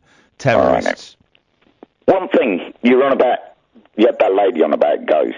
Yes, mate. Have you ever had it off with a ghost? No, but why is it when people describe a ghost, they're always from the sort of 17th, 16th century. They're always highwaymen or pirates or someone like that, if they're men. Or the Queen of Sheba. If they're women, they're from the same century and all have long gowns and a bonnet. Why don't you have someone from the 80s, a rapper in a shell suit? That's a good... yeah. That's a good question. It's always that stereotype, isn't it? There's never someone... I don't know. Like I said, some... Bad fashion person in a shell suit. Yeah, just like, like someone from a council estate, or a bin man, or a peasant. Yeah, it's always someone, I don't know, that sort of figure, isn't it? So, are you saying, then, that you have not had sex with a ghost? I've been to bed with some women who might as well have been. All right, mate. That's come on now. Let's keep the misogyny out of this. All right. Let's go to Jerry. Good evening, Jerry. Hello. Hello, Jerry. Hello. Hello. Hi, can you hear me? Yes, I can. It sounds like you've been crying. You've been crying. I'm struggling with that. You're having a bit of a tough time. Yeah. Yeah. Do you want me to come and give you a tickle? Yes, please. Yeah. Come and tickle you. Thank you. Yeah. Probably might have a YouTube. What? YouTube. Yeah. YouTube. What jurisdiction's the law in? I've been hacked by a terrorist. Yeah, but I don't know what law he comes under. Yeah. It's a British law. British law? Or it's American. Well... It's very complicated, isn't it? It'll come under the law of me punching him in the face in a minute, because I know roughly where this guy lives. They got all his computers. Yeah, I bet his hard drive is a thoroughly unpleasant place to be. I wouldn't want to be in his hard drive. Some of the people go to IP address, don't they? Yeah. I'll find him. His name is Jeff. He's at Popazy Design, and he's going to get what he has done now is illegal. This isn't a joke. This is not. Down. It's not a bit of fun. This is actually illegal. He has broken the law, and he will pay the price for that. He will pay a very severe price for that, because he will go to prison. And in prison, here's the thing I know about prison, right? Within prison, there is your very own legal justice system, right? And prisoners do not take kindly to the worst in prison, the worst kind of person you can be is a hacker. And if you go into prison for hacking, well, let's just say you don't get treated very well at all. You get treated very, very badly. You know? Do you know what I mean, Jerry? Yeah. Okay. All right. Go and rest. Go and meditate. Go and pray. I'll pray. Okay. Yeah. You pray every day. I manage that to account. We're coming for you. Okay, exactly. Thank you, Jerry. Thank you very much indeed. 03444991000. I'm fuming here. Let's go to the adverts. The Late Night Alternative with Iain Lee. On air and off the leash. On Talk Radio. We're going to carry on doing the radio show, despite my YouTube channel being hacked by someone who's worse than a terrorist, as far as I'm concerned. A guy called, his name is Jeff. He's a failed teacher. He got the sack from teaching a made-up Mickey Mouse course because he was rubbish at that. He's a failed filmmaker. He's a failed human being as far as I'm concerned. His name is Jeff. Pope's his design. Going to be getting some strong legal... some strong legal stuff is going to come. It's coming your way. Let's go to G. Good evening, G. Hello, buddy. Yeah, come on, man. Let's do this. I was just wondering what the hell's going on with YouTube. Everybody seems to be just taking over. I've been hacked, mate. My YouTube's been hacked. This Jeff dude, he seems to think he's got something on you. Jeff has got a film of me, a documentary of me, that I do not want released for various reasons. Jeff knows that I suffer with mental health issues and that my mum is in a wheelchair, and yet he still wants to release that film despite those things. And I'm having sexual dysfunction at the moment, and yet he still wants to release that film. Well, screw you. He will not release it, because if he does, he's a dead man. Right. Screw you, Jeff. Go on, say it louder. Screw you, Jeff. Louder. Jeff. You're a bag of shite. Thank you very much indeed. All right, let's just keep the language in check, please. Good evening, James. You're right, Ian. What did your car fail on? It failed on the brakes and a tyre and a light and a windscreen wiper. Well, get a new T-shirt then.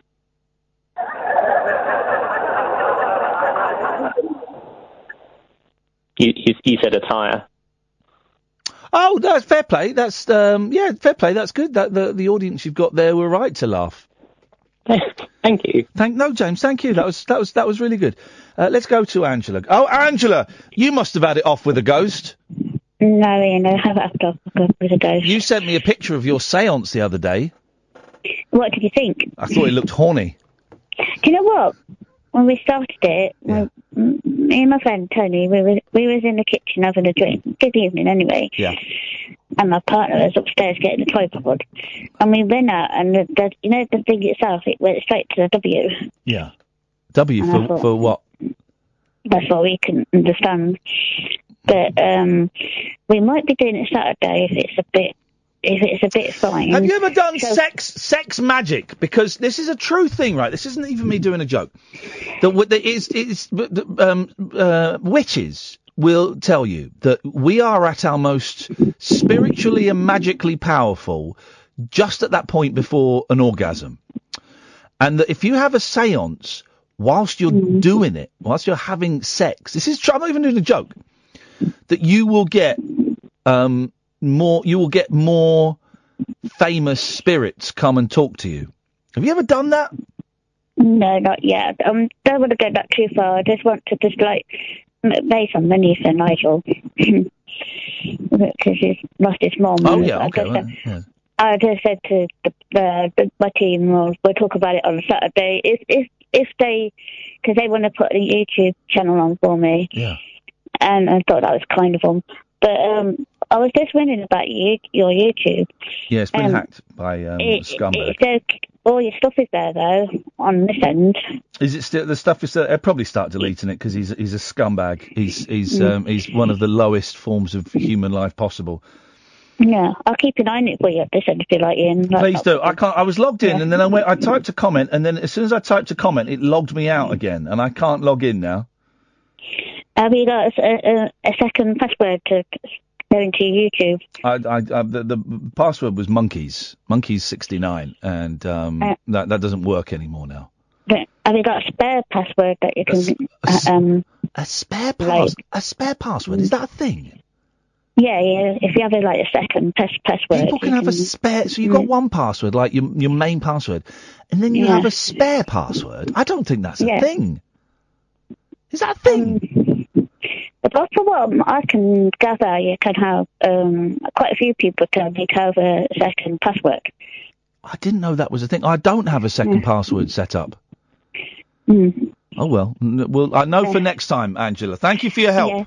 No worries. Good luck with the ghosts. Let's go to Ray. Good evening, Ray. Good evening. You're not going to like this call. Well, don't make it then. No. You're not going to like it for the pure reason why I'm just going to praise you. Okay. Here we go. You've taken a little bit of flack this week with regards to your appearances on GMB. It turns out when I go on Good Morning Britain, as I have done every day this week, I'm on there again tomorrow, guys, people get really angry on Twitter. Some of the language, I've been called the C word just because I went on and talked about showbiz. Who's this C word? And you got done for touching the Emmerdale actor. Oh, yeah, that was weird. There's this lad, he's 19, right? He's never done a live TV show before, and he was really, really nervous. And so I was chatting to him before to reassure him, and during the interview, I think I just tapped him on the arm a couple of times just to kind of... Sure you did. And someone saying that I was like some sort of sex criminal or something. Yeah, ridiculous. And I've got to say, the first person to jump to your defence was your lovely producer. Thank you, Hayley. That's appreciated. That's very, very kind of her. She does a good job. No, not Hayley. It's the only producer I've got here at the moment. Well, I think her name was Catherine. She's not producing me. She's on holiday. Here's a story for you guys. Some of you have been asking, so you're going to find it. You're going to hear it. This is a caller to the show. A story about a caller to the show. Former caller to the show, unless he smuggled a phone into prison. You seen this? Man who called for... It's not a great story, right? It's not a fun story. It's why I'm trying to get the tone right. It's Jonathan in Swansea, who used to call in. Man who called for Muslims to be gassed and sterilised is jailed for hate speech. Remember, we talked about this the other week, and he's been sentenced now. Welshman Jonathan Jennings... handed 16-month prison sentence for Islamophobic and threatening posts. A man who posted anti-Muslim messages on social media and made a threat to kill Labour leader Jeremy Corbyn has been jailed for 16 months. Jonathan Jennings used platforms such as YouTube and Gab, billed as the free speech social network, to make Islamophobic statements inciting religious hatred. Prosecutors revealed the 34-year-old man from Carmarthenshire had written posts calling for all Muslims to be gassed and to be forcibly sterilised. He claimed those who tried to convert others to Islam should be sentenced to death. Horrendous stuff. He repeatedly called for the murder of Muslims and supported Bomb a Mosque Day, suggested by another extremist, Nigel Pelham, who was jailed last year. Sentenced at Swansea Crown Court on Thursday, Jennings pled guilty to 4 offences of inciting racial hatred and another 6 offences related to the sending of material with the intention of causing distress and anxiety. The Crown Prosecution Service today said his jail sentence reflects the seriousness of his crimes. Between March and August last year... Yeah, so he would have been calling us then. Jennings also posted a series of threatening messages about left-leaning public figures and one about the Jewish community alongside his diatribes about British Muslims. In March 2017, he called Gina Miller, the prominent lawyer who led a legal challenge against Brexit, a traitor and called for her to be executed. Wow. A few months later, he said if Jeremy Corbyn became Prime Minister, he would be first in line to Joe Cox him. A reference to the murder of the Labour MP by a right-wing extremist back in June 2016. Another message stated that Hitler was born 100 years too soon. This is pretty intense, far out there hate speech.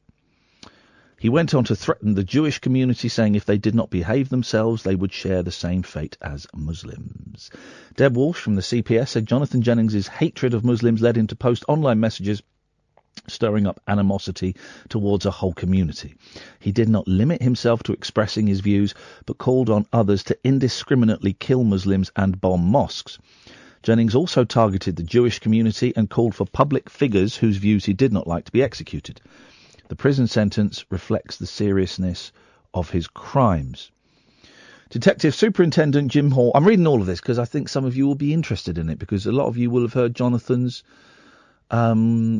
wide-ranging calls to the show. Detective Superintendent Jim Hall of the Wales Extremism and Counter-Terrorism Unit said, "We are committed to tackling all forms of extremism, which has the potential to threaten public safety and security." Such was the strength of evidence of Jennings' activities that he entered guilty pleas to all of the offences. Okay, and it goes on.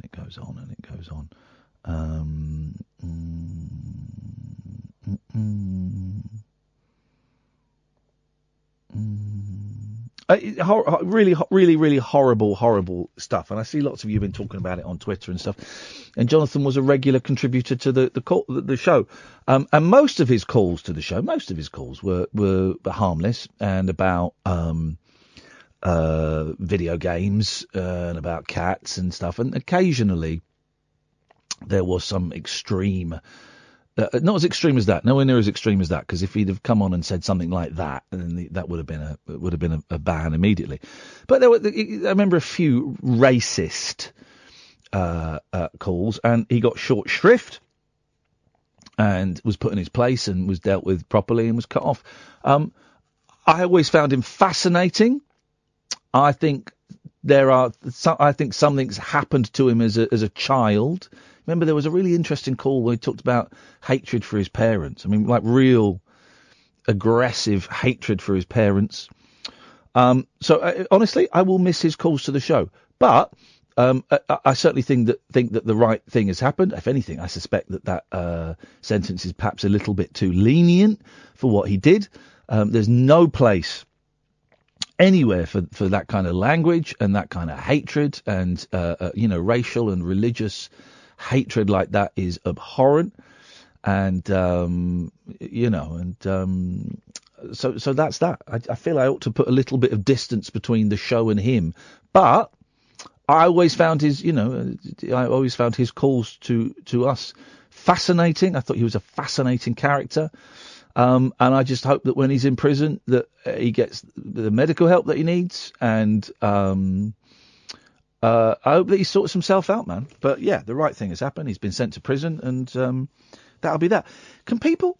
you're not allowed phones in prisons, are you? But people smuggle them in them, like these tiny little telephones that they insert, in various orifices that they smuggle in. But so that's probably the last we've heard of him for a year or so. So there you go. 0344 499 1000 is the telephone number if you want to give us a call. Okay,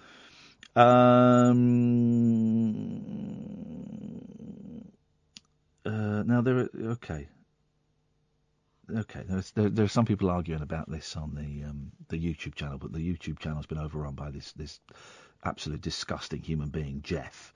Jeff, he spells Jeff with one F, and I think that tells you pretty much what you need to know about the guy. He's a scumbag, and he's a lowlife, and he is dirt, and he's threatening he's going to release a video of me at midnight. Well, gives me time. I wouldn't do that if I were you. Certainly wouldn't do that if I were you. Another hour of this nonsense to go. Sorry, I'm sounding distracted because I've got this stuff going on the YouTube, and I just need to walk away from it and focus.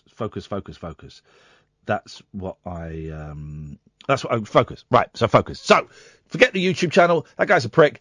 He can do what he wants, but if he does it, he'll be in hot water. If this guy does post a video, a documentary called Feelings, I urge you not to watch it because it doesn't show me at my best. Because I was going through, a very painful divorce there that I wasn't. So don't watch it. And if I find anyone who watches it, it's like when someone on Twitter calls someone famous a nonce, and then everyone calls them a nonce. But it turns out they're not actually a nonce, and the person who has been accused of that horrific crime then sues everyone. If you watch the film that he puts up, you will be sued. You will be sued because that's private that's stolen property. 03. But forget that. Let's have fun. We're gonna have fun for the last hour. Do some fun stuff. We'll talk more about ghost sex. This is the list I've got written down here: cats, BBC. Darling, ghost sex, romance, and women. So that's quite a fruity little list of stories that I found in the newspapers. And of course, dear listener, you can call in about absolutely anything you want. Ben, stay there. You're going to be the first call in the next hour, and I really predict this next hour is going to lift us. It's going to be jubilant, exhilarating. So 0344 499 1000 is the telephone number if you want to give us a call. I'd love to speak to you if you've ever had a relationship with a ghost, if you've ever done a Ouija board, because in my new house, when I get back from New York City, we're having a séance. Going to stream a séance live on a Saturday night at midnight using night vision cameras. It's going to be scarier than the Babadook and Halloween 3 put together. It's only for the strong, the strong-hearted folk only will be able to watch that. If you've got any heart conditions, probably best you don't watch that. Don't even look at the 0344 499 1000, the late night alternative with Iain Lee on Talk Radio. The late night alternative with Iain Lee on Talk Radio. We have ways of making you talk.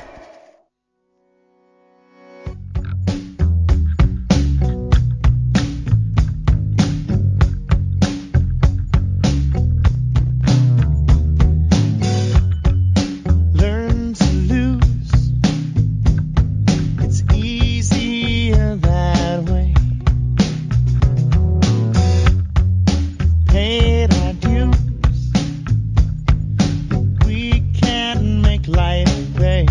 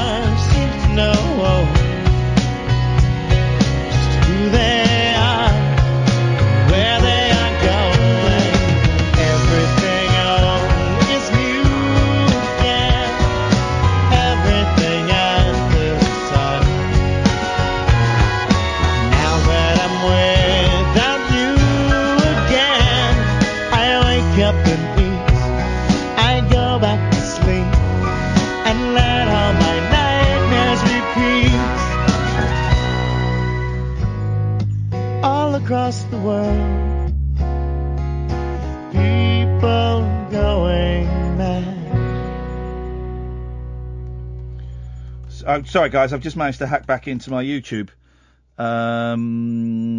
Just managed to hack back into it. So, right. Sorry. I should be focusing on the show, but someone is... I've just hacked... Just, you can turn the camera back on me now. So I've just hacked back in the YouTube. Matty, how do I make you a mod? How do I make you a mod? So that, Matty, if you post a thing, then I'll just copy and paste your... I'll go to your page... Sorry, guys, this is not exciting radio listening, but this is actually... Some things are more important than the radio. My dignity, my privacy, and stuff. So could you just bear with me for a minute? Matty, post your thing so I can copy and paste your link. Right, here we go. Right, hang on. Oh, balls. Stop. Everyone stop typing. You're all idiots. Go to channel...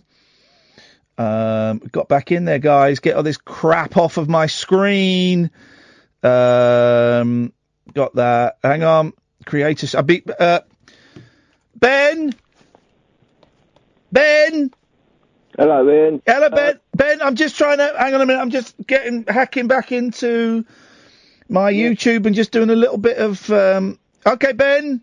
Yeah, I've only been in about half an hour, but you started talking about this fella, Jeff. He's hacked into my YouTube, but I've managed to hack back in. So what is he? How long has he been calling for? I've never... Oh, he's never called in. Oh, he's never called in, mate, because he's a coward. He hasn't got the balls to call in. Matty, get that crap off the screen. Get that propaganda off the screen. Let's end that now. He's never called in because he hasn't got the balls, mate. He hasn't got the balls for it. He's full of it. Video games and cats. I mean, and this hacking... I just go, he sounds like a very sad man. He needs to get himself a girlfriend. He's a loser. He's a loser. He needs to stop doing all the Matthew, please get this crap off the screen, mate. I've made you a mod again. And just get all this rubbish off of the screen, please, for crying out loud, man. It's making me I want to puke now. And what else you got? Ghosts? What else was it? Sorry? You said something, ghost? Yeah, have you ever had sex with a ghost? We've spoken to a lady tonight who's had sex with a ghost. Yeah, no, I haven't. No. What is it that you said about succubus? That's the one that comes... He said succubus, guys. Even I went for the dump button. He said succubus. Is that what it is? There's a succubus, yeah, that comes and... Yeah, and the incubus, I think that's the one for the ladies. That's another one for the ladies as well. Yeah, they had a band called Incubus, you remember? Oh, yes, I do remember Incubus. Yeah, that was... Yeah, I think it's a male spirit that makes love to the ladies, isn't it? I think it is Succubus. That's Jeff's only chance if he gets himself a succubus. Yes, man. Anyway, I haven't seen a ghost. All right, Ben. Nice one, right, I'll dash. Keep your eyes peeled. Keep your eyes peeled. You never know. You never know. Good evening, Dom. Don't use my real name, you pillock. I was promised anonymity. You can't... But it says Dom on the screen. Call me Tony. No, not Tony. Sebastian. All right, Seb. Well, no, Seb's a deviant's name. Call me Rob. All right. All right, Rob. Yeah. I'll call you Don. Who's Don? You're Don. Okay. There won't be any confusion. People won't think it's Dom. No, there's Don with an N. And not Don with an M. That's Nod. Hang on. Yep. Come on, what? It's not a calling tonight. Yeah? I'm quite embarrassed, but I thought I'd better call in. It's, I can relate to it. Yeah? It's... I think the first time was last autumn. Right. It would have been September 15th. It's a nice... It wasn't too chilly. It's a light jacket, but not a big coat sort of weather. Yeah. I went down to the local farm, and I know where he keeps them. And I went to the stone shed towards the back of the field. Yeah. And I saw the one that I liked most. And what are you talking about? Having sex with goats. God, for God's sakes, man. Let's go to Jeff. Hey, is this Jeff?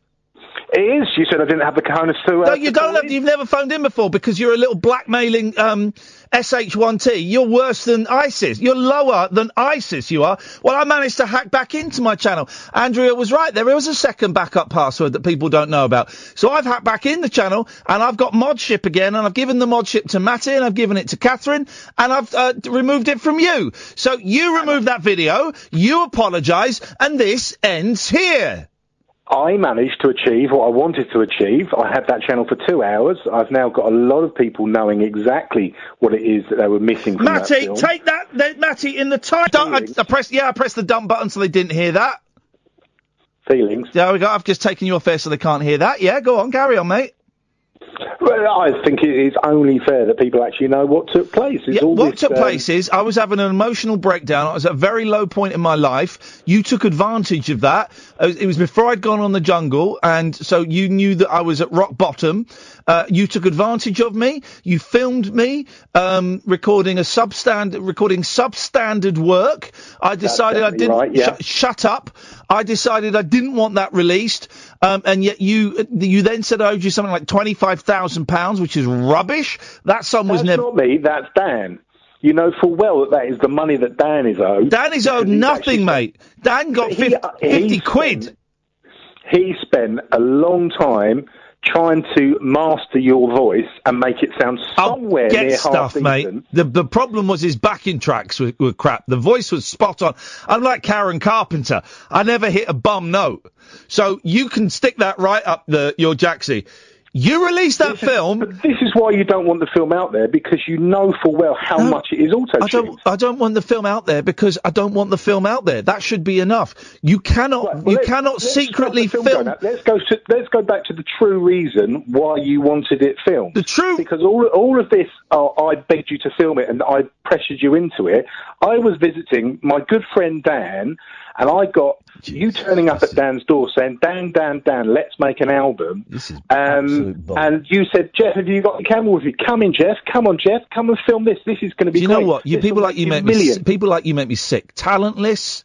You got sacked. You were a teacher of media studies and you got sacked from that. Why don't you? That should be the first thing you say when you come on the air is, hello, I'm Jeff and I was a teacher in media studies and I got the sack from that. That's how little society values me. I couldn't even manage doing that. My dog could teach media studies and not get the sack. And this is where you get personal. You throw insults at me. Personal because you should be ashamed of yourself because you have blackmailed me. You know that blackmail's illegal, right? You know that, yeah? Yeah, but the truth of the story isn't that I blackmailed you. It's the other way round. That when we started this, you asked me, or you forced me to stay. I had my two kids with me, and we went to see Dan. And you. Well, said, I've since found out they weren't even your kids. You'd hired those kids to make it look like you had a family. They were actors. I've seen those kids in Spotlight. Those aren't your kids. Why? What kind of sick mind would do that? Hello to my kids. My poor daughter was looking at you, going, "Is that Iain Lee? Is that Iain Lee?" What kind of sick person hires children so it looks like they've got a family? You make it up as you go along. You are absolute. I tell you what, I don't make it up as I go along. Here's something, right? Couldn't make this up as I went along, right? When I was there that whole day, and I didn't even know I was being filmed. And it wasn't until later that I realised I was being... You've got hidden cameras. You had cameras... you had buttons on your shirt, I've since found out, that were actually 4K cameras. And you filmed me secretly, and that is illegal, and then you tried to blackmail me. There's no one listening to your show now. There's no one listening to you because you're cut off.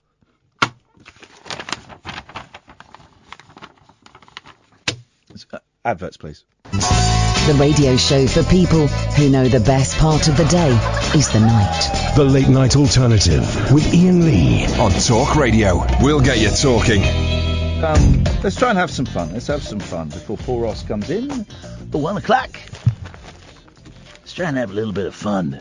I just want to have some fun. All I want to do... I'm just a guy going through life's issues, and I just want to have fun. That's it. This is a fun story. Footballer Jermaine Pennant has told how he covered up the massacre of his girlfriend's... That's not fun. That's not a fun story. It's horrendous. Sorry, I thought this was a fun story.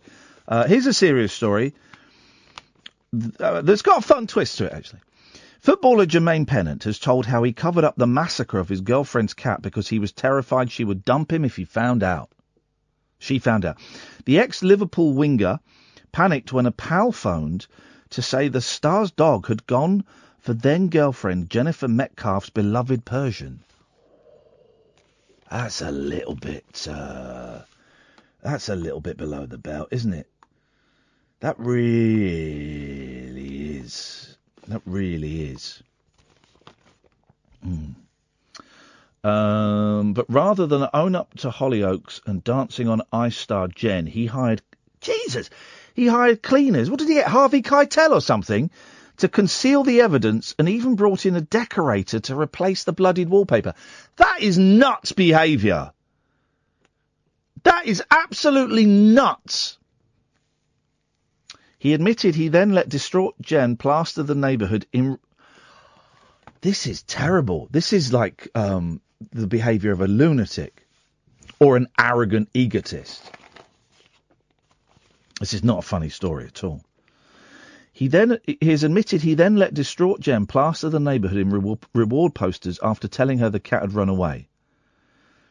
Jermaine, 35, said, "I've never said a word because I know Jennifer would be devastated." His confession comes 9 years after the couple last dated. Nice guy, okay. Nice guy. This is weird. What a weird story. Jermaine added, "I was driving into training, seeing posters all around Liverpool appealing for a white cat. I was thinking, oh God, if only you knew. It was the most mortifying experience of my life." Yeah, most mortifying experience for the cat. Jermaine explained how pal Sam had been keeping an eye on the pets while he and Jen, 35, were away. His Japanese Akita dog, Shadow, was outside in his own kennel. Jermaine said Shadow was a real beast, and every time he saw the cats, he'd jump at the door. He was a menace. This one day, I got a call from Sam. He was very nervous, really worried. He said, "Shadow's killed the cat. I mean, Jay, he's absolutely massacred it." Flippin' heck, man. This is. Sorry, I thought this was going to be a light-hearted romp. This is horrific.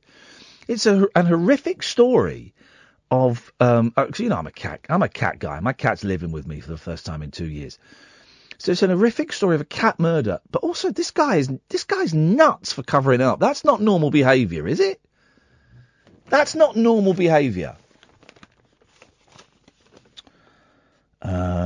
He asked Sam to send him photos. Jermaine said there was blood everywhere, like you've never seen.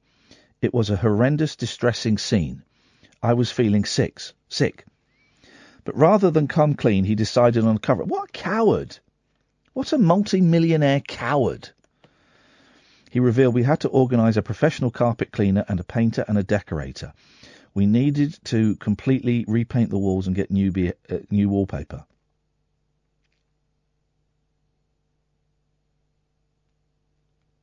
Confessing to the horror in his book Mental, Bad Behaviour, Ugly Truths, and the Beautiful Game. What a terrible title for a terrible human being's terrible book. Jermaine defends his action, saying he did not want to lose Jennifer. The pair dated from 2007 to 2008, and then briefly in 2009. He tells her... Oh, so he tells her in the book. He's not told her. She's going to know when she reads this. Flipping heck. What a scumbag. He tells her, "I'm really, truly sorry, but if I told you, we'd have broken up." What an absolute scumbag of a human being. That's awful behaviour, man. That is awful. Alistair, you can put the phone down, man. You're not coming on. Do you remember when you called me an F and a C-bomb? That kind of sealed your fate that you wouldn't be coming on the show again. So put the phone down, man. You're wasting your time.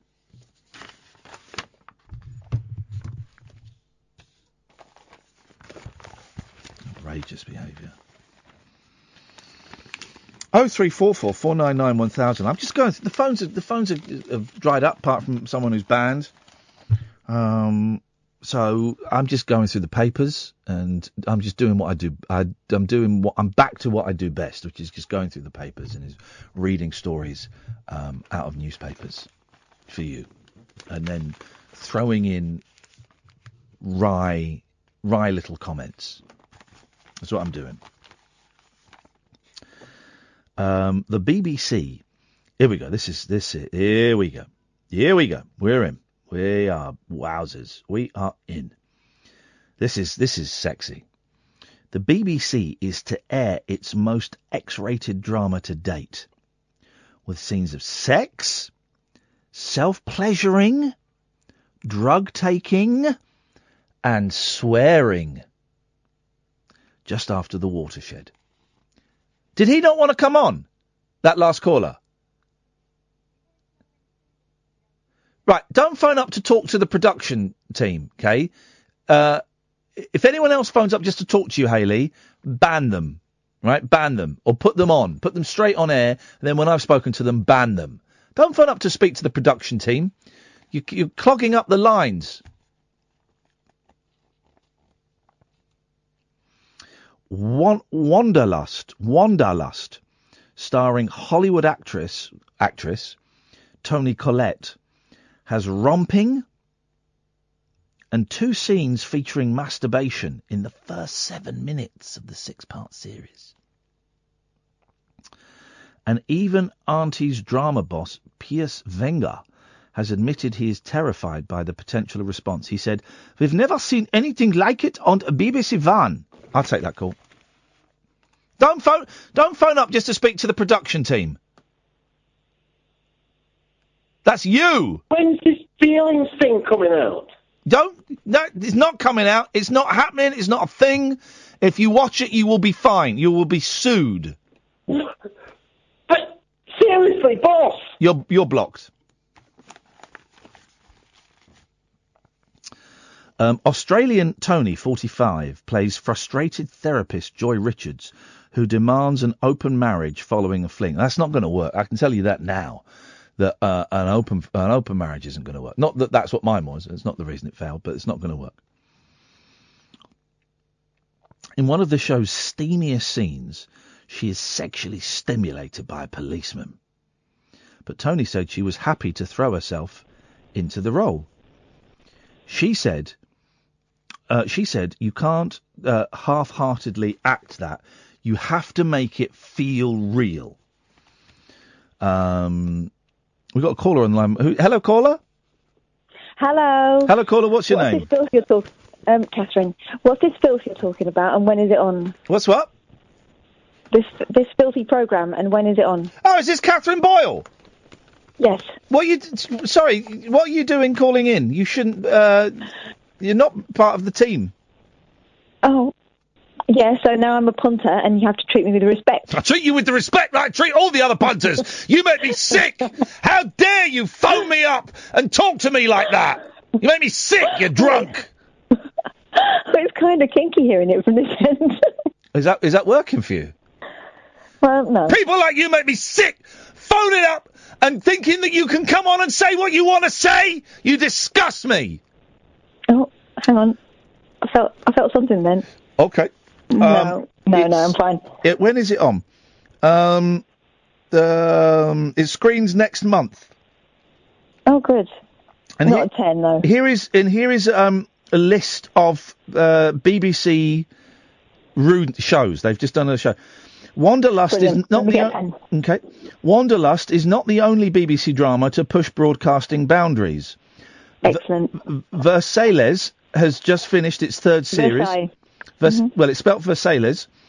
Yep, it is, yep. Yep, V-E-R-S-A-I-L-L-E-S. Versailles has just finished its third series. exploring the Reign of Francis King Louis. The what? The Reign of Francis King Louis XIV, filled with gay sex. Yeah, it was. Cross-dressing and orgies. It was wonderful. It was a good one. I mean, I don't think it was very historically accurate, but who cares? In 2002, Tipping the Velvet explored lesbianism and sex toy romps. Yep, saw that one. Lady Chatterley in 1993 was a steamy adaptation of D.H. Lawrence's book. Hundreds complained about 1987's explicit Dennis Potter drama, The Singing Detective. No, too young for that one. And Roman drama... One Claudius, shocked in 1976 with sex, nudity, and lesbian snogs. Lesbian snogs. That's what they call it, lesbian snogs. Good old lesbians. Good for them. Snogging. Lesbian snogs. Have you got anything to contribute to the show? Because you're clogging up the lines. Okay, I'll go away then if you're absolutely chocker. Well, we haven't got any calls. I think what's happening is there's only one. I think only one line. This must be the case that only one line is working right now. I think so. Because normally I was hoping to test for you. Yeah. I was hoping to test it for you. Well, you've tested it, so I can go now. Okay. Well, you can go then. Goodbye, idiot. Let's have a trail, please. Thank you. The Late Night Alternative with Iain Lee on Talk Radio. We'll get you talking. Okie dokie. Okay, I'm mad for it. Hey, it's Nigel from Maidstone. Hey, man. Oh, hi. I got on quick. Well, because I think we've only, this can be the only explanation. I think there's only one phone line working. We should fault report this, because normally the phone lines will be hot, full. But as soon as, there's only one phone line, so people can't get through. That must be it. Oh, that's good. That must be it. It's not good, no. No, it's bad. Bad, yeah. How you doing, man? Well, actually, it was a bad day today, and the weather wasn't so good, was it? Well, raining all day. But honestly, I kind of prefer the weather like this. I know a lot of people don't. I kind of prefer it. I liked it when it was sunny, and I want the sunshine to come back. I felt better, you know. I know. I feel like I'm done with the sun. I feel like I'm done with it now. I have some good news. Go on. The community warden came to see me earlier about 5 o'clock, 4 o'clock. Yeah. We went through. They're going to sign the house down to me, so I haven't got to move out. That's a great bit of news. It's going to be my house, and I'm going to sign it in my name. Absolutely brilliant. When you say a community warden, she's the one who to do with the council, gets in touch with the council as well. And you can afford the rent and stuff. No, I may not have to pay any rent if I do it. It won't be so much. Oh, brilliant! Yes, it's brilliant. I probably won't have to, because I'm under the doctor with tablets, as you know, the antidepressants, and they said it comes under mental health issues. Oh. So because of the mental health issues and the shock of Mum, I probably won't have to pay any rent. Oh, that... Yeah, because I've only got enough money to pay the bills, to be honest, as well. So. Well, that's a brilliant bit of news. Yeah. Out of sadness, that's a brilliant tiny little ray of sunshine, Nigel. I'm really pleased for you. They said, I couldn't believe it when they said that we're going to tell Golding Homes we're going to sign the house down to you. So great work, man. Well done. You should be very pleased about that. I am pleased, yeah, because I wouldn't know where to go with all this stuff, and I can keep the memories of all this stuff here. Yeah, the memories. But today I felt terrible. Today was a bad day. Yeah, I feel a little bit worse each day, but. I suppose you do. But of course, the coroner hasn't contacted me yet. Because, no, you said that was going to take a while, didn't you? They said a few days, but I think it'll be next week now, because I haven't heard from them. And the death certificate hasn't been issued yet either. Mm. The death certificate. You know. These things drag on and on sometimes. They do, and it makes you can't. She's not settled yet, is she? No, she can't. She's not at rest yet. She will be soon once they've done all the business. Yeah. I'm sorry, mate. I'm really sorry. It's really sad. Yeah. I don't think I'll ever get over it, you know. Well, it does, and it's a cliche. It does get easier, but you never get over it. Of course, you never get over the loss of a parent, but it does get easier. I can promise you that. I promise you that. You'll never forget her, but what you're feeling now isn't going to be there forever. No. The more you can keep busy, the better. Well, keeping busy helps. Sometimes then you get tired quicker. I get tired quicker now. Sometimes sitting there and feeling... There's no shame in having a good old cry. There's no, you know, putting on a song or a film that she might have liked and having a good old cry. Yeah. If that would work for you, then... I had to sleep earlier for a couple of hours and then got up and did the washing up. Because I seem to be tired since it's all happened, you know. It's draining. It's draining, yeah, because you've got so many things on your mind, haven't you? Yeah. With the house and her, you know. Yeah. So half of it is sorted, basically. I've just got to wait for a letter to have another interview so I can sign the house down to me. They've got to come out to me again. You know. Well, that should take a little bit of pressure off you. That's one less thing to worry about. Yeah, fantastic. Oh, this song that I wanted you to play on the radio is on my Facebook. Oh, right. Yeah, the original. It's a lot better than the one I sung last night. It was different words. Okay, how do I find it? It's on the top of my page, on my Nigel Reader Facebook. Yeah, the one with me singing into a microphone. There's only one like it. What? Singing to a microphone. Is this it? Let's see if this is it. Let's see. I've just clicked on something.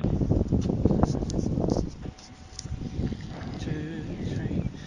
People of the world, join together. People of the world, come together. There's so much heartache in the world, you gotta make it better. People of the world, people of the world, people of the world, come together. People of the world, make it better. So you gotta try and make it work. So people of the world, come together. People of the world, that's gotta be right. People of the world, you gotta know it's right. So don't you do it all. But you forgot the words. People of the world, come together. People of the world, come together. People of the world, fight together. You know it's right, you know it's right, it's the thing to do. People of the world. What I should say is you're singing this and filming it. I'm watching you sing it.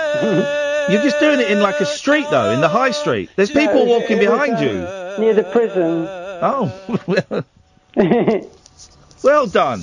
It's quite good, catchy, isn't it? It is quite catchy. It could maybe do with a few more words. Yeah, but I was doing it, obviously, there was people walking around me. I was a bit nervous of doing it, of course. Yeah. But when you're on your own, I'm filming myself as well, so you've got a lot to do, haven't you? Really? Yeah. It's tough. Well, you've done well there, Nigel. You should be very proud of yourself. You've not heard that one before, have you? No, I have not. No, I haven't. So it's quite unique, then, the actual tune. Yeah. No, it's a good one. It's just getting the actual words right, isn't it? Putting the words in order. It's such a... Do you know what? You're right. It's such an important thing when it comes to singing is getting the words in the right order, and not everybody realises how difficult that can be. No, but obviously you have to take a lot longer. I did it. That was just straight out of my head, you know, off my head, that one. All right, man. Well, listen. Thank you for playing it. Did you see the video as well? I was watching you sing it, yeah. You need a haircut.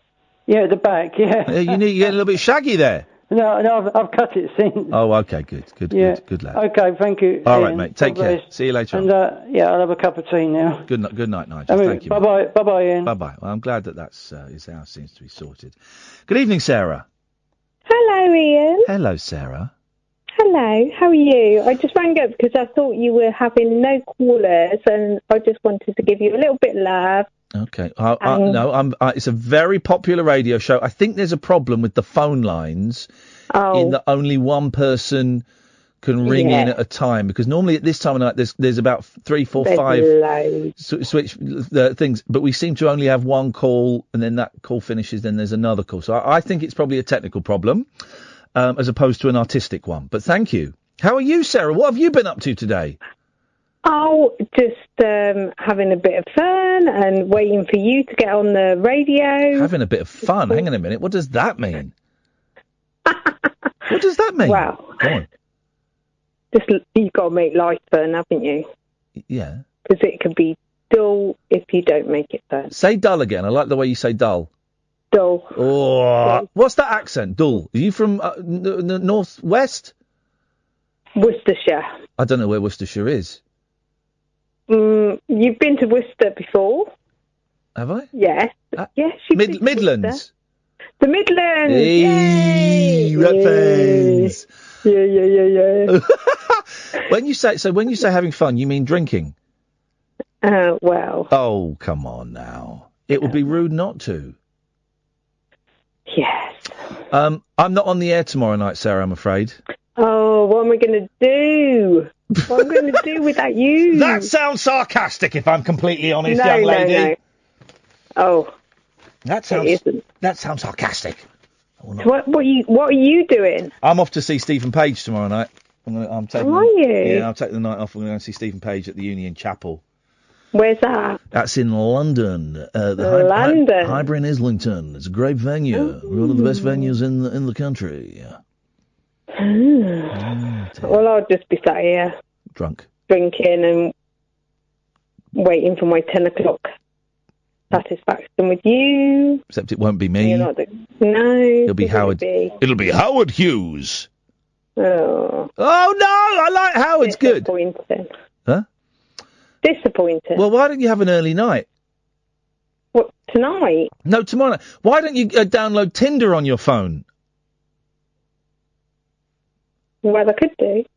Tell you what, you can conduct some sex experiments for the show tomorrow. Why don't you download Tinder and instead of listening to Howard? Tinder. Right. And see what happens. This could be the start. This could be the start of something big. Really? Could be. You know what? Well, you know what it is? No. You don't know what Tinder is? You're recommending Tinder to me? But do you know what it is? No. Well, then, if you don't know what it is, I'm recommending it to you. I think you could be in for a real nice surprise. Okay. Okay. You sound down. What's wrong? What is Tinder? It's a dating app. Oh. No. Not happening. I thought this was the dating app. Thought I was ringing you for a date. That's a bit weird. No, because I just don't. But don't ring me. You didn't ring me. I'm not going to. That would be weird. That would be weird. Yeah. Okay. Well, I'll go on to Tinder. Okay. Thanks. Bye. Okay. Thanks, Sarah. Bye. Weirdest call of the night by quite a long way. I think so. The Late Night Alternative with Iain Lee. Unfiltered Night Talk with the original king of unconventional conversation on Talk Radio. We have ways of making you talk. Paul Ross is on at 1:00. Someone needs to tell him that there's only one phone line working, because normally we'd have 3 or 4 calls lined up now, and we've only got one at a time. So it seems that you can't phone in until the call has gone off the line. So we need to get that fixed. We need to get that fixed by next week. It won't be a problem for Howard tomorrow, but for me, it's going to be a big problem. So we need to get that fixed for Monday, sorry. Let's go to Sausage Vince. Good evening, Sausage. Hello. Hello, Sausage Vince. What can I do for you? I'm a first-time listener. I'm driving, driving home late at night, and I wanted to hear a bit about the deadline day. So I thought I'd put some... driving home for Christmas. Well, aye, you know how it is, but it's not Christmas. No. Well, but you're still driving home, hopefully, so that you'll be there at Christmas. Well, I hope so. Fingers crossed. So. Be my first Christmas living alone. I'm really not looking forward to it. All right, okay. Glad you can see the humour in it. But I stumbled across your show and I was like, yes. What on earth is this? So I thought I would give you a call so you could tell me Yes. What it is? Does it have a format? What's the score, mate? Gosh, format. That's such an old-fashioned word. Oh, is it? It is. Well, ye olde format. Why would we have a format? The format is, if you want to, if you want me to speak in two-dimensional terms, the format is Monday to Friday from 10:00. I come in and I sit down and we open up the phone lines, we open up the microphones, and we see just what the bloody hell happens. All right, okay. And anyone can phone in about absolutely anything they want. So this is like a meta phone call, because I'm phoning in about the phone call. Man alive, we have just, we're now in the fifth dimension with this phone call. Mm. But so what do you normally listen to? Were you trying to find Talk Sport then? Well, I'm not a big radio listener, but it was deadline day, you know, and I've been on aeroplanes all day, so I wasn't able to follow it. Well, Talk Sport. So we're Talk Radio, and Talk Sport is in the office next door, and they're horrible thugs. And I do know that Tottenham have made sporting history by not buying or selling anyone. Indeed, that's my team. You see. Yeah, you see, and I don't know anything about sport, but I know that much. And I know that another football team paid something like £75 million for a goalkeeper. Mm. That's ridiculous. A goalkeeper nobody's heard of. Exactly. That makes me suspicious, Sausage Vince. What does it make you suspicious about? I think there's some kind of scam going on. There's always a scam going on. It's just what the market will bear, though. I don't know. I don't really like sport. It doesn't do it for me. So I don't. I've literally used up all of my sporting knowledge. That was pretty good, though. Thanks very much, man. Where does the name Sausage come from? Why did your parents choose that? I don't know. I never met them. Did you not? They died in a sausage factory incident. I don't like to talk about it. Not to make light of it, it's possible that I've eaten your mum. It is. You're not the first person that said that to me, you know? There you go. Well, I'm sorry that so many people are sexually disrespectful of your deceased mother. That must be very upsetting. Vince, you're the only one who mentioned sex. That's cool, mate. Oh, dear. Monday to Friday, 10:00, Vince. I look forward to more calls. Okay, mate. Tutty bye. What a nice man. I liked him. 0344 499 1000 is the telephone number.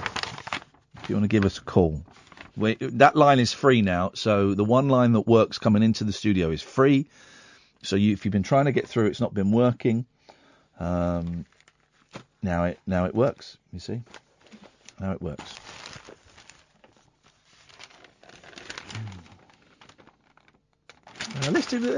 We didn't read all of the horny ghost ladies, did we? So should we do some more of that?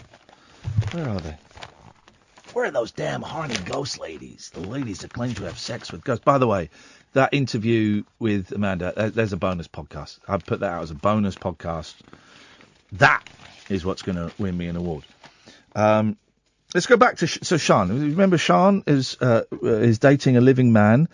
She's 26. She had passionate sex with a ghost from the 19th century.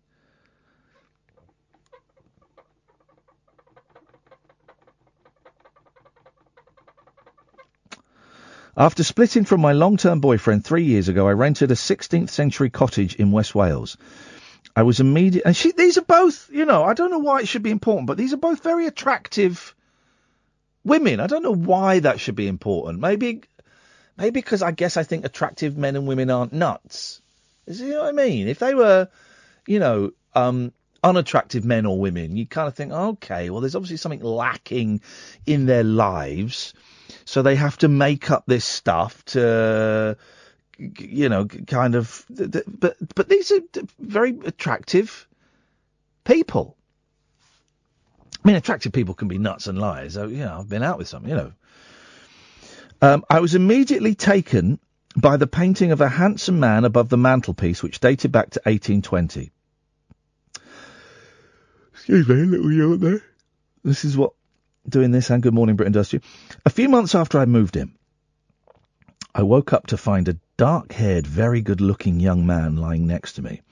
He was fully clothed in a loose white shirt, a neck scarf and old-fashioned breeches. Oh, there's a picture of the guy. Do you know who this guy looks like? He looks like me. I'm going to show the... now I've got the YouTube channel back. I'm going to show the YouTubers this guy. This guy looks like me. That's the guy. You see that? There we go. That's me. That's me. That's freaky. I hadn't noticed that before.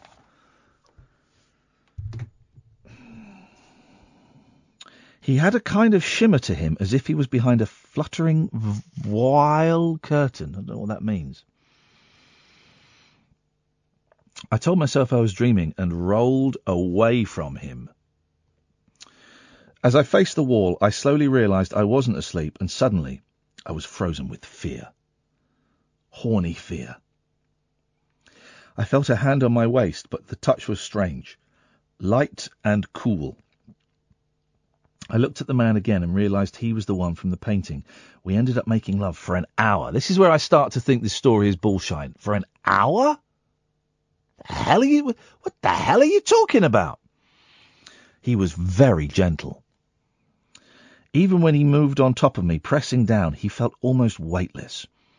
It was very strange, but the sex was amazing. We made love 3 times before he vanished forever. I sobbed when he left. I guess I had fallen in love. When I told a couple of close friends about it, they looked at me as if I was mad, so I just laughed it off, said something about eating too much cheese, then kept quiet. I don't know, man. It sounds like absolute nonsense, doesn't it? I mean, I'm a little bit... that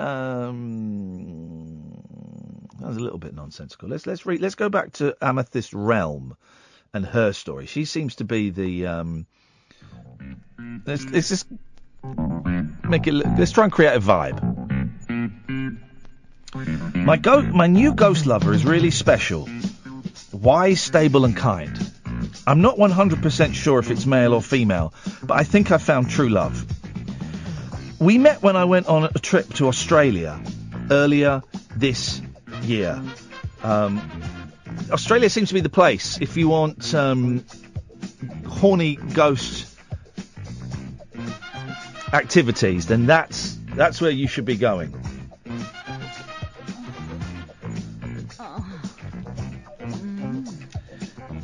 Spirits usually remain in one place, but I'm delighted this one followed me back to the UK.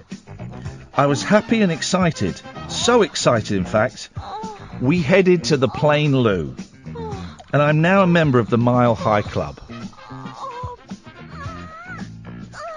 Orgasms I have with my spirit lovers have been way deeper and more satisfying than any I've had with ordinary men.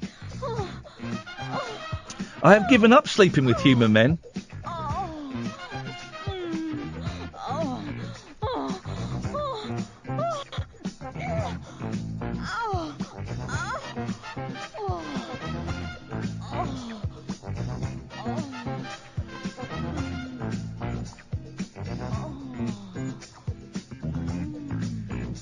I've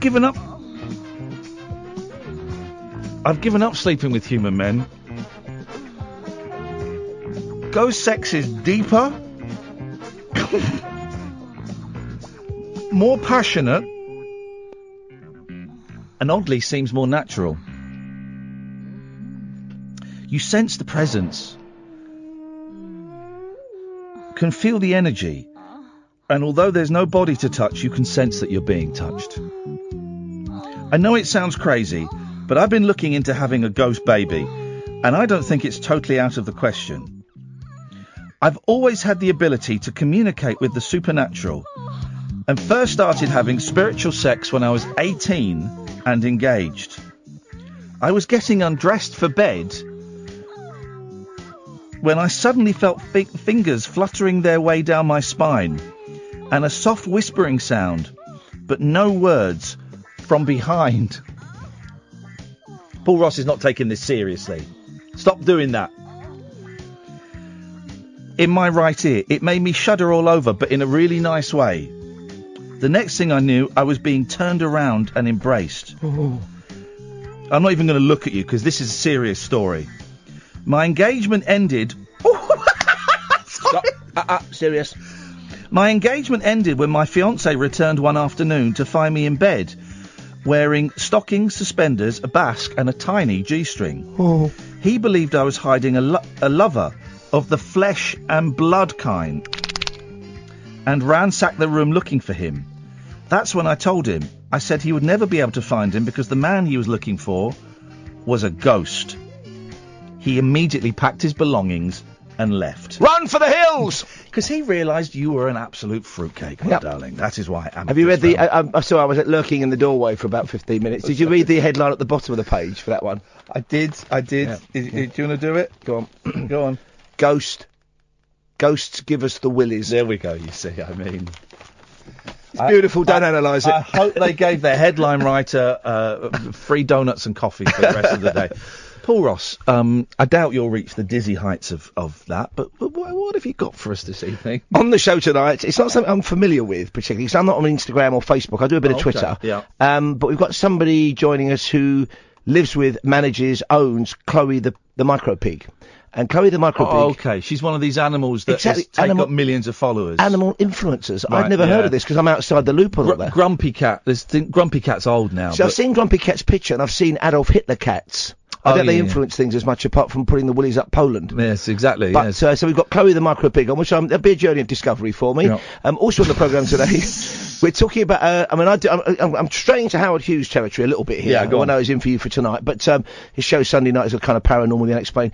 In 1966, there was a remarkable UFO incident when a school full of children, including the headmaster, all have the same story. A large flat craft was being shepherded and trailed through the skies by Australian Air Force planes. I've heard this story. Half a dozen of them. Yeah. And now audio has been revealed on this, which seems to back up what happened. The headmaster, craven though he was, wouldn't come out of the school. He was too terrified. The children, we've got a couple of the children we're going to hear from as well. No. Who are now adults. 1966, it all happened. This happened. Yes. And now audio has emerged from the time. Only on like a primitive old dictaphone. It's been authenticated, so I'm picking that one as well. That's incredible. Bizarre story. Have you heard the audio? I have, yeah, and it's basically a lot of kind of Australians, oh my God, type stuff. Okay. But one of them describes it and says quite clearly, this thing's kind of being shepherded.